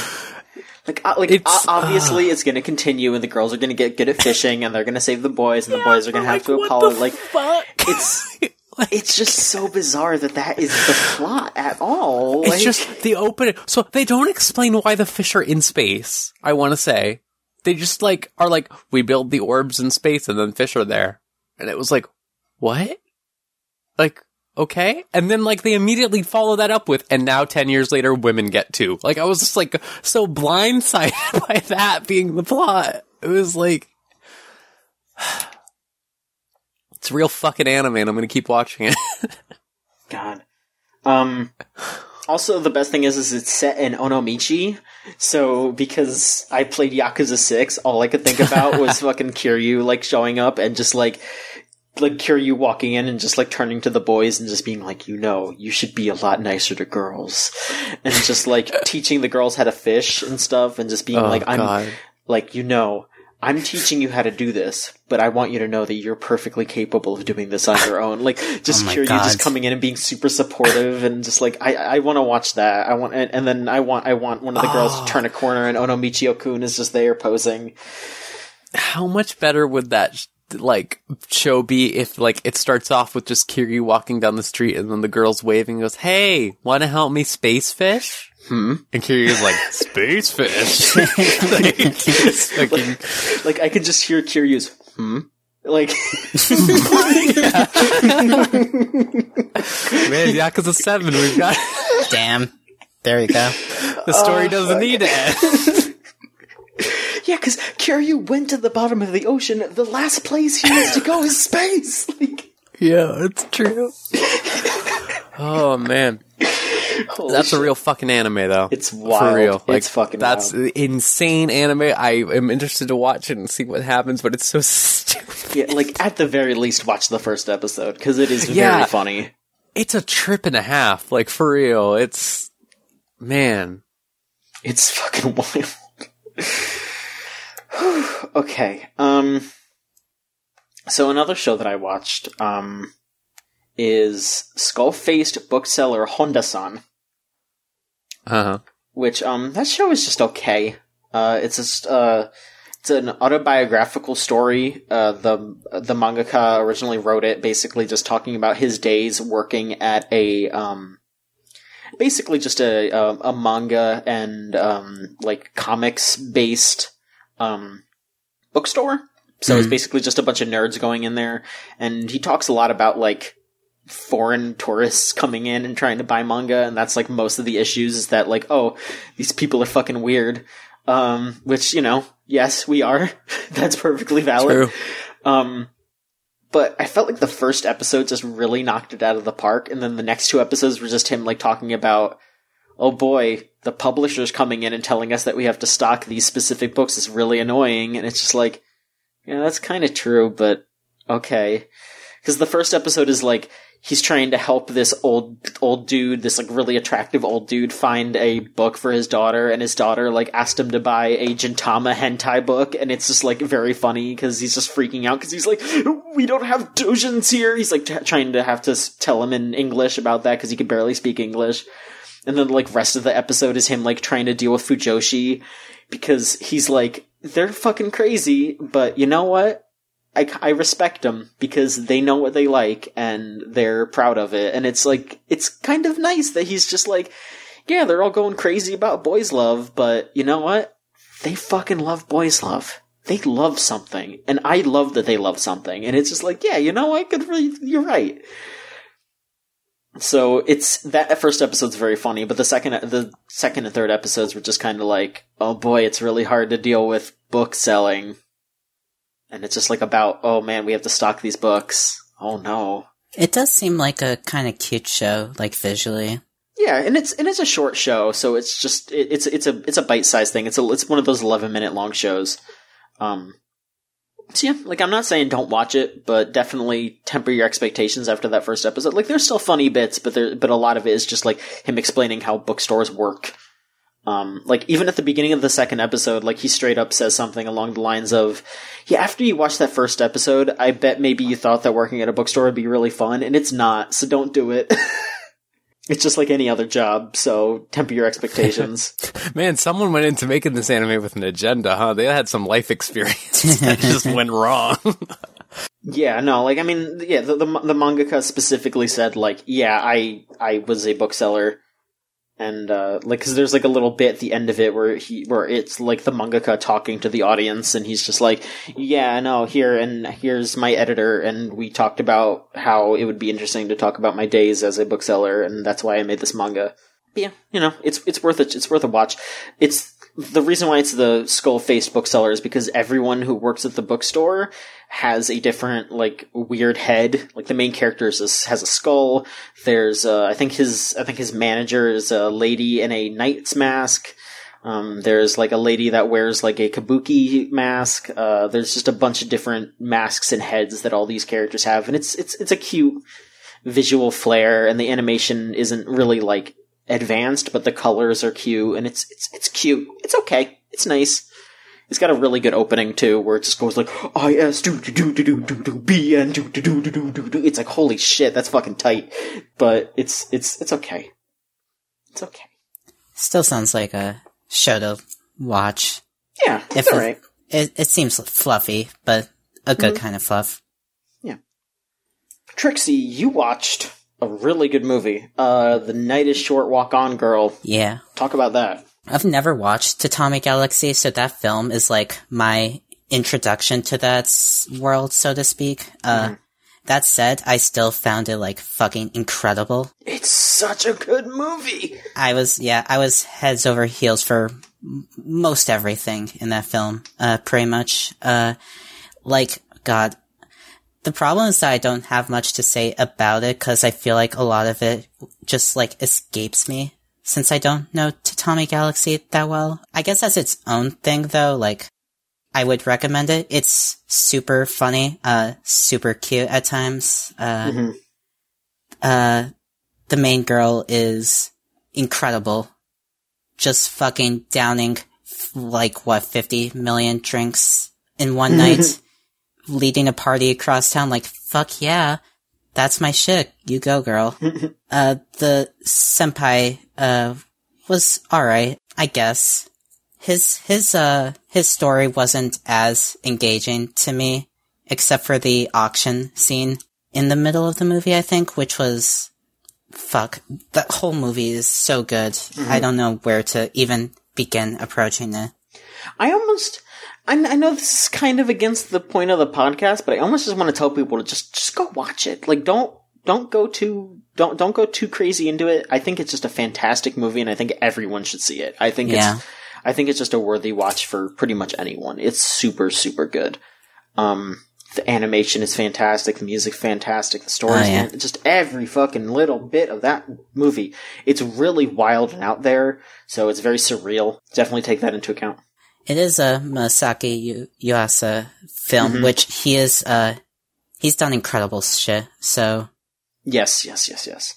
Um, I went and saw it in theaters, and I was very happy that I did that. Um, because it had a short theater run near me. Um, the other movie that I went and saw of his in theaters was uh, Lou Over the Wall, which I wasn't too keen on. It was just okay, but Night is Short was fucking incredible. It was so good. Oh my god! I'm like just you talking about it and uh, thinking about it now is just like it's making me want to watch it again. I want to just get a bunch of friends together and watch it because it's so much fun.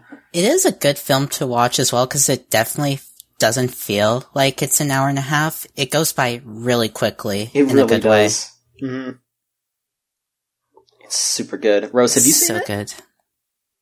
Nope. No. I haven't even seen Tatami Galaxy. Robin keeps yelling at me too. Yeah, I Well- like I've, I heard from a lot of people on Twitter that I should just be watching Tatami Galaxy since I loved uh, Walk On Girl. Mhm. So that's probably what I'm going to be doing for the next couple of weeks. Is just digging into that show. okay. So, uh, okay, we're we're running a little long. So, Yeah. um, I'm just gonna say, is, are there any other shows? There's one last show that we absolutely have to talk about. That's probably like the big show, but um, well, it's the big show. Um, but is there anything else that you want to really quick mention? Uh, Rose, is there anything for you?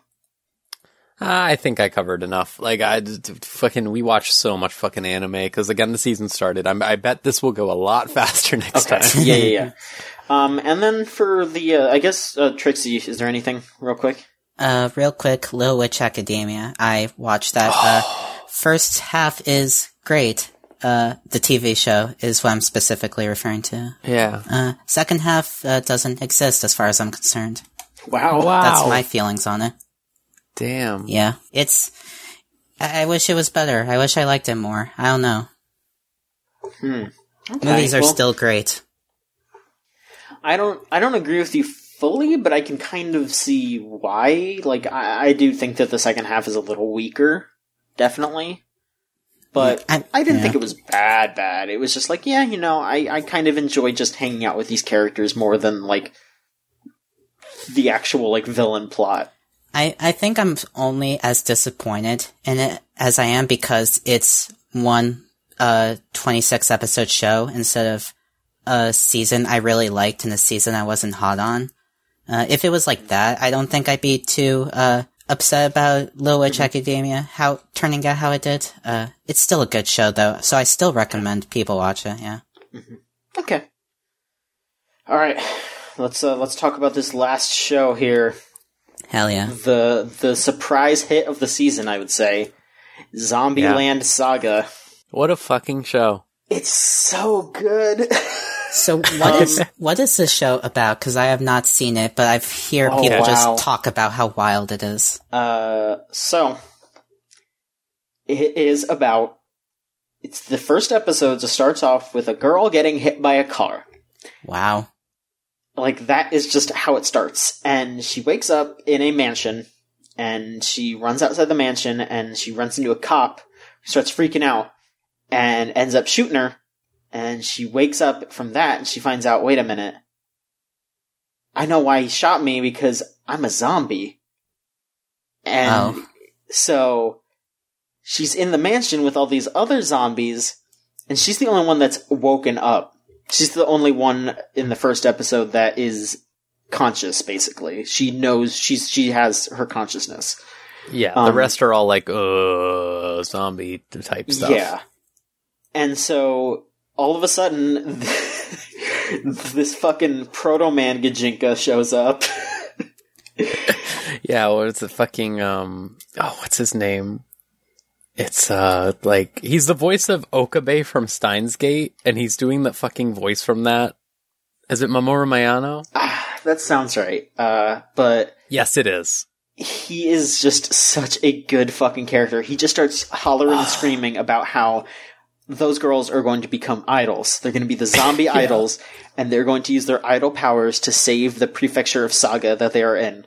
And that's just it. They, they're zombie idols now. And it's incredibly stupid. Uh, they sing metal in the first episode and then do a rap in the second episode because in the second episode, pretty much all the rest of them wake up except for one, the legendary Tai. And, um, she's just a standard zombie and she just wants to, she just wants to chew on shit and it's very cute. But it's, it's cute. It's very, very, very funny. Um, well, at least the first two episodes are. I haven't seen the newest episode yet. I haven't seen episode four, but episode three was kind of a letdown because honestly, it was a little too much like a standard idol show. It was really drama heavy instead of like all the humor that the other two episodes were. So that was a little bit of a bummer, but hopefully it picks up after that because there were still funny scenes in there. Like pretty much any scene that the that the dude was in was still very funny, and there was still like one or two other scenes that made me laugh. But you know, it's fine. It's fine. I'm gonna give it. A, I'm gonna. I'm gonna watch the whole thing because it's still. It's still really well animated, except for the part where it was in CG, because that was really bad. um, but overall, I really, really like the show. Uh, Rose, do you want to? Do you want to discuss it? Yeah, so, um, I love that this is original content. First of all, I should say, I love when there's anime that's just anime Yes. and not like based off of a manga or something because A, it means no one can fucking spoil it. and B, it means like anything could happen. Yeah. we don't know what the fuck's going to happen next week. Like, the, I don't know about episode four. Maybe it could still be about idol stuff. Maybe it could be about like they go under, they go to fucking space fishing. I don't know. Anything could happen. like, and I really like that. I like having a show like that where I don't know what's going to happen. I love the designs, especially of um the punk the the Boncho girl with the uh varsity jacket. Uh Yeah. she's great. She's cute. Yeah. Um I love all the all of them so far. It's like really funny Mm-hmm. to have around. I love Ty. Like everyone fucking like sh- she just does shit like eating a marker and stuff like that. Like she'll just do the Fran Shushu. They named their group Fran Shushu it's because Ty's mumbling sounded like that. Ty just going. It's very good. Uh, they have they have a, like a little mascot dog that in some scenes looks really cute, and in some scenes it's like this ferocious, scary monster, and it's named Romero, which is really good. yeah. Uh, I just, I love the horrible main man. He's just like, what is he doing at any given point? I hate, I like, I love, like, you, you said the third episode was let down. I was like fine with it, but my favorite part is absolutely at the end when he says like, he just appears when a cop comes and goes, hey, why are you guys doing idling stuff outside? And he just goes, go, go, go, go, get the fuck out of here, gotta go. It's just like running and he's slamming everyone in the car and crashing the car into everything. and it was just like, what is going on? no, that's what I'm saying. Like every scene that he's in, it's still great. Like don't get me wrong, it's great. It's still good. It's it's definitely the highlight of the season for me, and I feel, I'd agree. I feel like a lot of people are agreeing. It's it's a very very good show. It's very It's so funny. fresh. hmm I didn't know what to expect when I first watched it. And I was kind of like, eh, on the first episode, honestly. Like I was. Mm-hmm. Um, and then I saw the second episode and I was like, oh, this is great. I love the second episode a lot. The rapping and everything. Mm-hmm. Like that was just fun. Yeah, like I, I feel like I feel like it was really smart of them to wake all the girls up on the second episode. Like I I was pretty worried that they were just going to do like one at a time, which would have been pretty boring. But I'm glad that they did everything except for the one because I think it's fine to have the one girl who's still a zombie and is still just futzing around. That's funny, but I'm glad that the rest of the girls are all awake and all ready to go. It's a very very good show. Yeah. Yeah, I agree. I'm excited to see where it goes. Also, they keep just like advertising the Saga Prefecture in all the like little interstitials by just like being like, ah, or onions. Onions are grown in Saga. Like yeah, I love the onions. onions. Mm. it's Yeah, so all good. the all the eye catches in between are great. I love them. Tomato. all right. Well, that was a lot of anime. That sure was That Yeah. was a lot of it. Um, we'll we'll have a lot less to talk about next time. Yeah, Yes. es- especially if it's gonna be like bi-weekly. Yeah, I guess we could just go ahead and say that. Um, we are going to change how we're doing this. Um, we thought about it and we felt like every month was a little too much. So we're going to bring more content to you all. Uh, this is going to be a bi-weekly show now, which means that the first month of the, uh, the, the first week of the month will have it be exclusive to patrons. Then the second week will be when we make it free. Then the third week is another episode exclusive to patrons and then free on the fourth week. So, you may ask, what does that mean for the anime that we subs- that we tell you to watch? Well, we're gonna make you, we're gonna give you the full month. So we'll talk about the anime in the first week, and you'll have the whole month to watch it. So you'll still get that second episode every month, but don't worry. In that in that first episode, we uh or in that second episode we won't talk about the anime. We won't make you rush. You don't have to you don't have to do it in two weeks. It's fine. We're going to give you the full month. But we'll talk about animes that we watched and answer questions every two weeks. So there you go. Yeah th- that's more for you and uh more more bang for your buck too uh patrons. Yeah.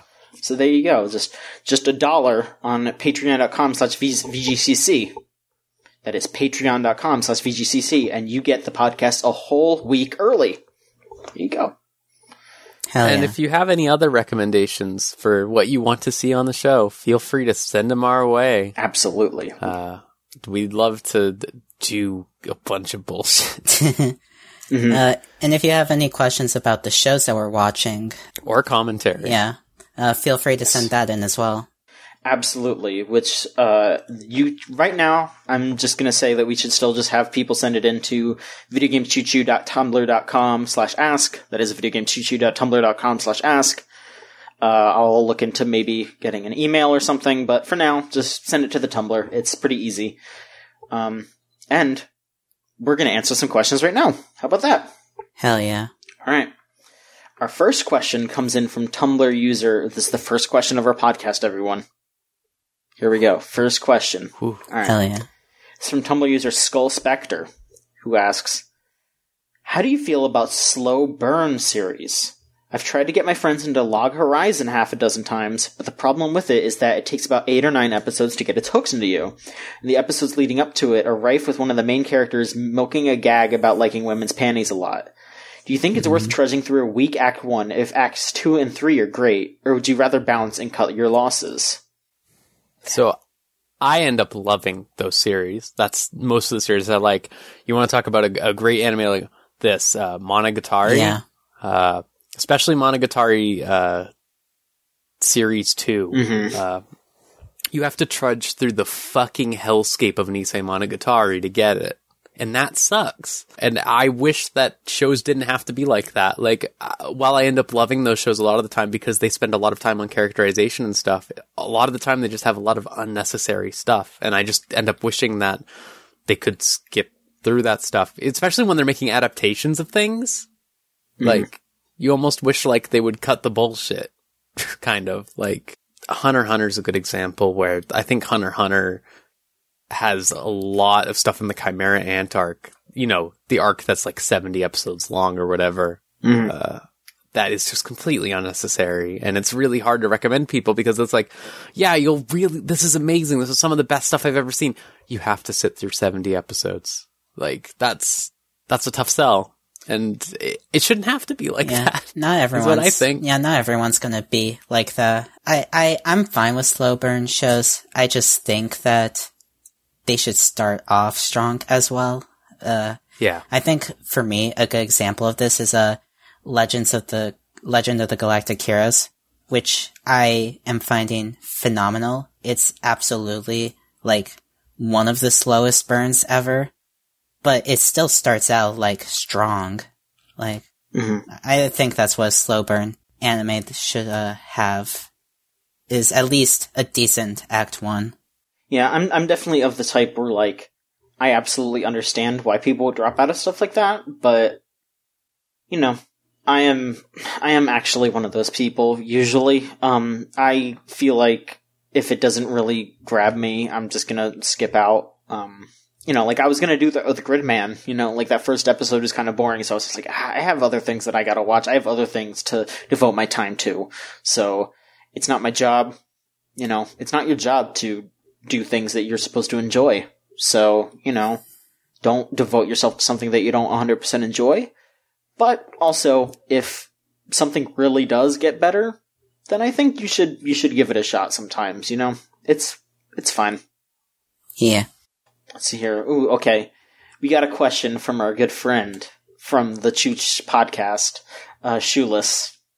Shoeless sent in a question and asked, "Why is Nishijo the perfect anime?" Um, Nishijo's the perfect anime because it has it all. It has cute girls, a great art style.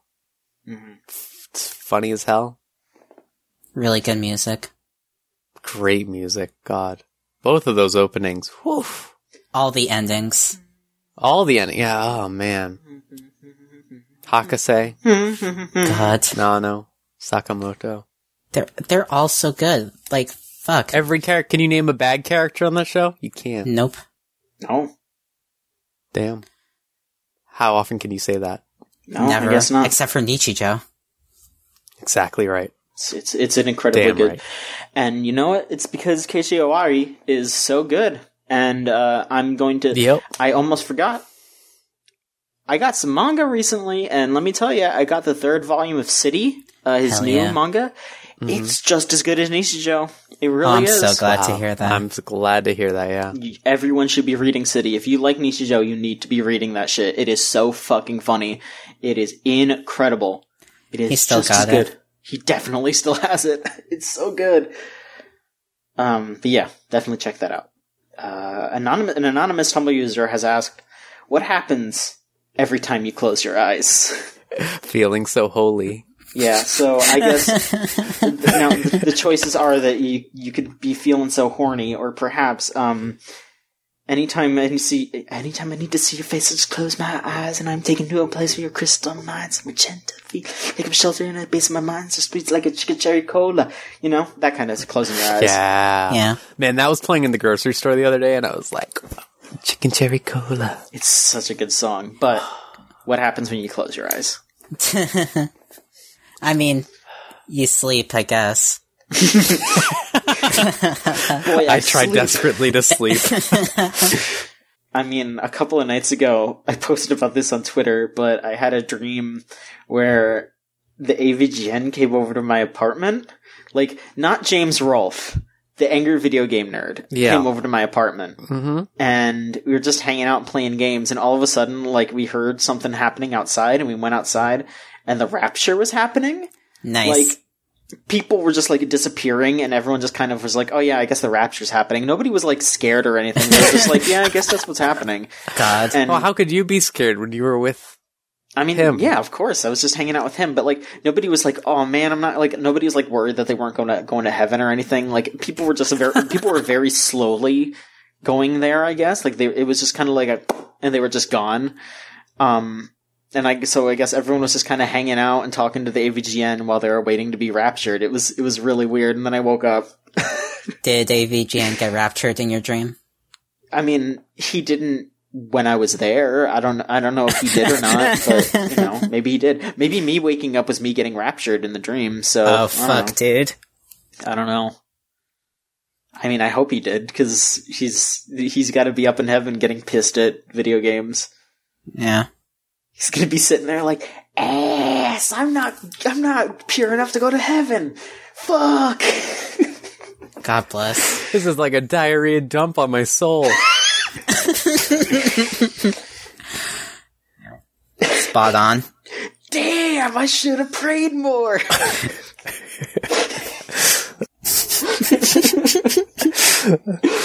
Maybe we should have bought the strategy guide for this stupid fucking coil.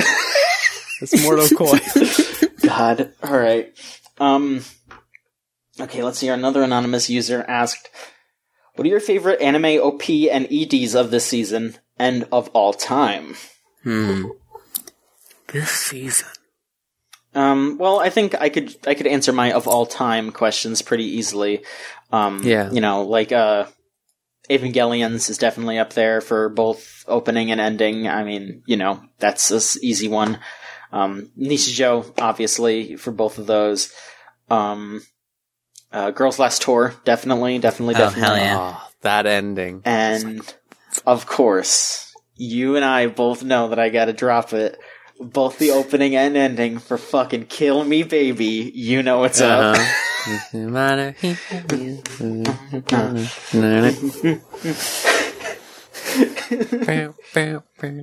And the opening though, the fucking shitty ass opening that I, I remember that there was a bit when I first started watching Kill Me Baby where I would reblog the opening every night, and every night I would just Oh tag God. it as I'm punishing my followers. Just um, hmm. I I will uh, say that Girls Last Tour has amazing opening and ending, so absolutely yes. Uh, I am really, really uh, in love with Paranoia Agents openings and Ooh, endings. yes, yes, like yes. that was m- my first like favorite anime of all time, and s- hearing that opening, like hearing that for the first time, is still like etched into my mind because I've never heard an opening like that before or since. Especially with like the weird ass visuals of all the characters laughing in front of these apocalyptic, uh, fucked up hell's fuck paranoia agents. So good. It's a very good show. Yeah.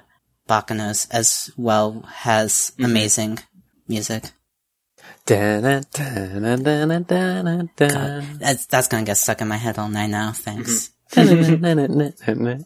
hey, you brought it up. Yeah. That's on me. Um, for the current season, I'm going to say that my favorites are I really like. I don't actually know if it's the current season opening for it, but the Golden Kamui opening is done by the people who did the Log Horizon opening, and I really like it Okay. because it's just Japanese uh, band singing in English, and I always love that a lot. uh, and I think it's really good. Uh, it's called like uh, can't remember what it's called. Man with a Mission, maybe. Um, I like that. Um, I love the JoJo opening, Okay. Uh, and then, like I said earlier, the slime open uh, ending is really good because the, the animation and stuff, and I think the song's cute as well. Okay. All time, my favorite all time ending is the second ending to Gurren Lagann. Okay. uh, Minna no Peace, which is fucking phenomenal. Good taste. Especially with the animation. Uh, my favorite opening is, I, hmm, so I- this is tough because there's a lot of good ones. I really like Hacking to the Gate from Steins Gate. Uh, on a more recent note, the ending to Steins Gate Zero, or no, it is the opening end uh, to Steins Gate Zero also has the line "There is no God, wonderful new world," which is the ending of the opening, and I God. always like that because it just goes "There is no God" every time. Um, my favorite all-time openings, every single Monogatari opening, Yeah. all of them. Shout out to uh, Hana Monogatari's openings and endings, which are Yeah, Renai circulation. There's they they do a second one, John. That's like an inversion. Yeah, the fucked of up version. Renai circulation. Yeah, I Yeah. fucking love it. It's like a creepy pasta. It's I just so like eat it up. It's just like down, down, down, down. oh. But uh, the the last opening to Monogatari series two, which is my favorite part of the series, uh, with Kaiki, where they have Senjougahara just sing the opening, and it's like a very retro anime opening style. Mm-hmm. And then like for the last two episodes, they have Kaiki's voice actor sing it, and he's just like it's a duet with Senjougahara's voice actress, which is yeah, like, it's so good. and it, it sounds good even with Kaiki's like tuneless singing as well. It's so good. Oh yeah, yeah. He's doing it so tuneless, which owns like it's so fucking good with everything. Ah, I love him. Same. Um, but yeah, uh, we could go at this all day. Yeah. Log Horizons opening is honestly incredible. They didn't change it for 52 episodes for a fucking reason, dude. like, database, database. Ah, it's so fucking good. I think my answer for my I, I don't really have a favorite ending this season at least uh, right now, but I think my favorite opening is has to be the Zombieland Saga one. Just like like it's so fucking stupid. Like the music is okay, but just like seeing the the main dude like bouncing around with all the zombies in the schoolgirl uniforms, and then the girls like dressed up in Sentai gear for like no reason. It's super good. yeah, that's pretty good. I like how bombastic it is. yeah, it's very fun. Oh, that made me think. I really like the Samurai Flamenco opening. yes, that is a good one too. It's a really good one. All right. Um, we have another uh, another friend of the show, I suppose. Uh, the Mighty Mighty Bosstones sending in a question here. You're tasked with putting together an idol group made entirely of zombies, a la Zombieland Saga. Who are you resurrecting to join, and what's the idol group called? So I guess we can just do whoever. So Do, do they have to be zombies? Like, are we killing the idols before and then making? I don't. I Is that what guess he's asking? I, I guess they have to be dead already. Is the question? Like, who would we resurrect? Hmm. Hmm. I can't even think of dead idols, let alone. Well, n- I, for us, I guess it would be pop stars. S- Just think about pop stars. Um, I mean, you know, I guess it would just be pretty simple to just be like Michael Jackson, Freddie Mercury. I don't know, something like that. I think those those two are pretty easy picks, but also would be pretty good in a in a in a group that has to save All right, the town. I, I was just, I was just gonna say Love Live, but zombies, and hope that was a sufficient answer. I mean, that's basically what Zombieland Saga I mean, they're is. basically dead at this point. Oh, point. yeah. Oh, that's where I was going with. Oh. Nico, Nico, Nico like, who talks about Love Live Nico anymore? found dead in Miami. Fuck, oh dude. no! Can we just bring? I, can I say all the people who like got ended up getting kicked out of the anime industry for weed, like the voice actress from fucking Kill Me Baby? like I can just like resurrect them to be an idol. like, that's what I want. Okay, so Freddie Mercury, the lady from Kill Me Baby. Okay, yeah. Nico All star Yazawa. lineup for the yeah Nico Yazawa. Zombie Nico. Okay, we have like three more Um, slots. Ah, shit. Uh, Asuka from Evangelion. Okay, she's dead now too. Well, yes. Um, Yeah, she is. Yeah. I mean, you see. Okay. her, yeah. Oh, also, also, it's Uh. it's not it's not normal Freddie Mercury. It's Freddie from Cromartie High School. There you go. Yeah, it's from Cromartie Yeah, High there School. you Yeah, go, there you go. Ro- Okay. Robo- oh, not really alive, is he? Like, can we, What, are you- like, what are you talking about? Why would you say that about Mechazawa? I'm sorry. I'm sorry. he's he's hanging out with us. He's he's alive and kicking. Come on, what's wrong with you? All right. Yeah, I'm sorry. What a soothing voice he has, though. This is why I wanted him around. Okay, um, that's fine. Um, and uh, the last two slots will be taken by uh, the Red Scout because I've been playing a lot of TF2. There you go. yeah, and he dies all the fucking time. Yeah.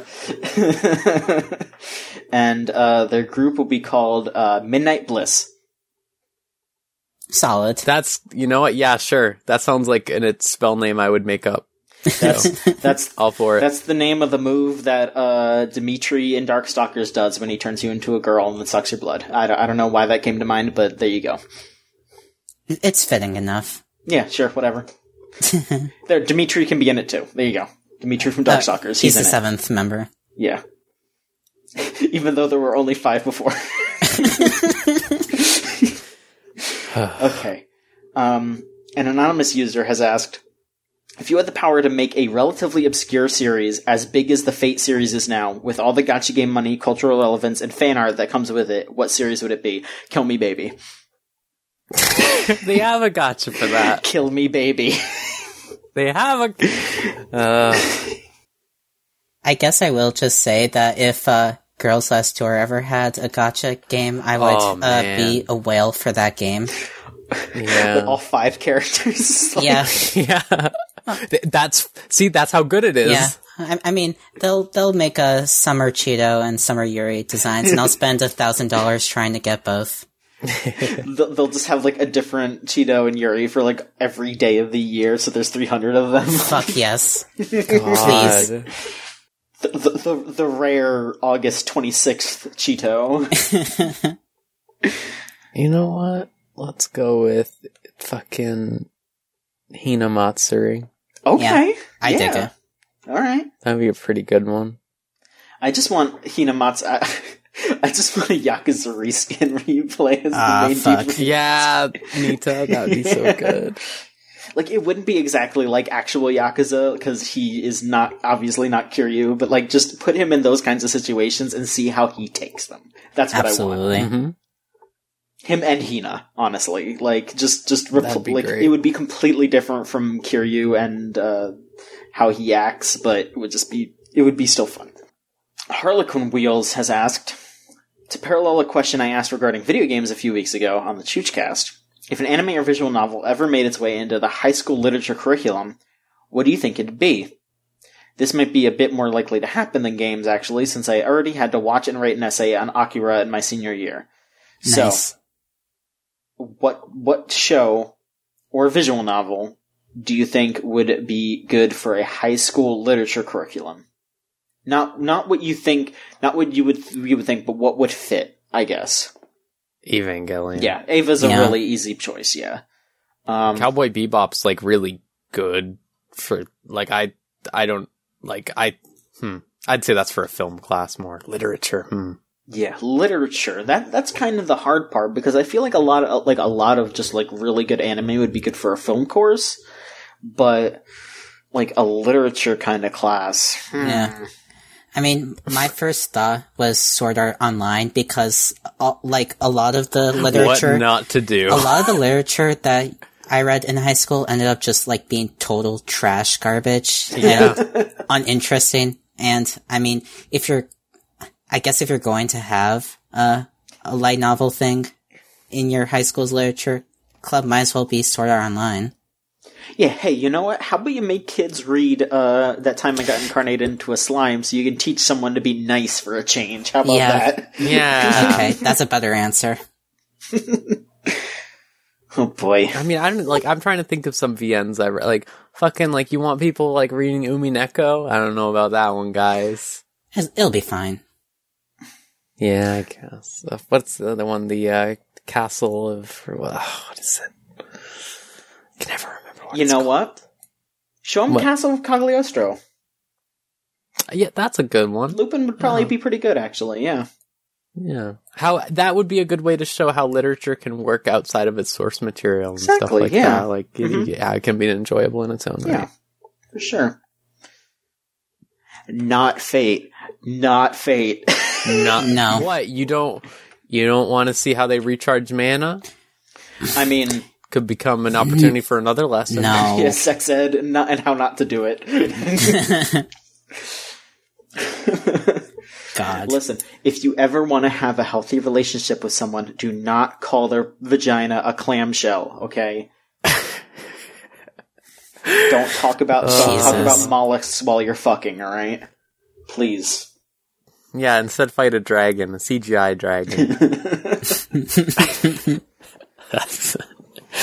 All right. Um All right, so here we got some uh, we got some questions about Space Dandy here. So uh, the first one is from Robin, your girlfriend Rose, uh, and she asks, "This is a good question. Space Dandy is largely a throwback to when there were a lot of horny space adventure animes. Now that isekai, now that the isekai craze is starting to die down, Kadokawa is even refusing to start up a new isekai series. What overarching genre would you like to see anime gravitate towards?" So yeah, that is true. Like the like late '80s, early '90s definitely had a lot of horny space adventures, like you know your Dirty Pairs and your yeah. that sort of thing. Um, Cowboy Bebop. Cowboy Bebop, absolutely. So, what do you think? What would you want to be the next hit? I guess. So I have 2 Mhm. One, sword fighting, but it's not a harem anime. That's impossible to find. Okay. Let me tell you right now. Those are impossible to find right now, and I want more of them. Two, I really want more works that are like Magus Bride, where they have a focus on world building and character development by exploring trauma and stuff like that. Okay. I really like when characters have like deep backstories that aren't so cookie cutter, that have like a lot of facets to them and like how that impacts their day to day life. It's not just fixed in an instant. Mhm. I really want more of that. I want more like not quite realistic stories, but like stories with more relatable characters. Uh, because the th- problem with isekai stuff is they're the least relatable thing of all time. Yeah. Yeah. They're all just Um, power fantasy, mostly male power. yeah, they're all just power fantasies for men. Yeah, exactly. Um, and I would really like more just stuff that's makes me go like, oh yeah, this feels good. This reminds me of me. Everything's okay. Okay. Hmm. Uh, Trixie, do you have a choice there? I, I think I just want more like, uh, genuinely positive, upbeat stuff of any sort, really. I, yeah, I kind of feel like animes gain a bit too, uh, depressing. Mm-hmm. I mean, there was the incredible, like, feel good show of the year, Yuru Camp. I want more of that. Please, anime. Mm-hmm. I hope they make an anime out of uh is it Town that, that you were just saying? The City. City, city. God, wow. Close Yeah, enough. City. I hope they make that someday when the manga is like more fleshed out. Yeah, I was gonna say like just ensemble comedy shows. Definitely, I I definitely Oh, want yeah. so- something like that. More Cromarties. Yes, yes, yes, yes. And also ensemble just adventure shows. Like just w- watching a lot of Lupin the Third just made me be like, man, I would just love to see a group of characters get up to a bunch of different shenanigans and getting to know them through those shenanigans. I I really like shows like that. And I mean that's what Space Dandy is. Space Dandy's kind of both of those as well. So, you know, that's why I like Space Dandy as much as I do. Yeah, and you know what? To add on to that, Space Dandy also like we mentioned it was Zombieland Saga, more original stuff. Mhm. Like totally, like the, every time I've, there's been an original series, I liked it. Like I mean, you look at like Cowboy Bebop, the Space Dandy. Yeah. like that stuff's really really good. Like there's nothing wrong with having source material, but like so much of the stuff is light novels. Mhm. Recently, especially that it's just like I don't know. Mhm. Take some pitches sometime that isn't just like, oh yeah, this is a book that sold a bunch. Absolutely. All right, and uh, our other Space Dandy question is from uh, fellow Chooch uh, contributor Solon, who says, "We appreciate Dandy because he's a simple ass man with simple ass pleasures. What character would you have as a pinup sprayed on the side of your spaceship?" Satsuki Kiryu. Fuck, that's good. Alternatively, Kaiki in the Hawaiian shirt. Uh, that's even better, yeah. hmm. Uh, God. This is such a tough question. I know what you all expect me to say, but yeah, John, what is that? Hmm? Hmm. I'm gonna say Elizabeth from Persona 3. I think she would be cute. Um, uh, Oh, that's pretty Yeah. good. Yeah. I think I would go with, uh, Jolyne from, uh, JoJo's. Oh, hell yeah. yeah, that is pretty good. I love her. hmm Uh, yeah, she would, she would make for a pretty intimidating, uh, decal on the side of my spaceship. Yeah, wouldn't even have to be sexy. Like, one side would be sexy and the other side would just be her, like, with her middle finger up or something. Yeah. Oh pretty man, you know that's a compelling idea. Like I was thinking, like what if Shiki from Kara no Kyoukai, like you get to you get to paint in the mystic eyes of death perception. Like that's pretty good. Nice. God, I'm just thinking about that one card from Fate Go where it's like her with like the fucking like yogurt or whatever. I it's it's strawberry Haagen Dazs, and I may have bought some for the express Oh my purpose gosh. of. Whenever I saw that, I would always just imagine her being like, "Get the fuck out of here! I'm playing Minecraft." Like- All right, uh, we have one last question, and if you want to he- sound like any of these fine people on our podcast, on our anime podcast, feel free to send it to videogamechoochoo.tumblr.com slash ask and make it somehow apparent that it's about the anime podcast, so we're not accidentally answering it on the Chooch podcast. You know, I'm I'm sure if you ask a question about an anime, it'll it'll be answered on the anime podcast. Uh, and this is from Gregory Zero, who asks, "Do any of y'all like I- idol anime? I get the feeling John would be a big fan." nice. Thanks for the on, Greg. Yeah, fuck yeah, thank you. I would I would like to I would like to ask you a question, Greg. Why you gotta do me like that? what are you trying to say? Hmm. Uh, I get the feeling none of us really do. Well, Right? I mean, I, I like idol anime. Uh, oh, okay. yeah, Okay. I, I, I admit, I am, I loved Love Live, so I've been checking out other idol anime. Uh, I am getting into Idol Master, Hardcore, uh, PriPara. I, Precure doesn't count, but it's, it's spiritually idol to me. okay. Man, you know that just reminded me another anime I've been watching recently is Aikatsu. Oh, hell yeah. That's an idol anime. That's pretty good.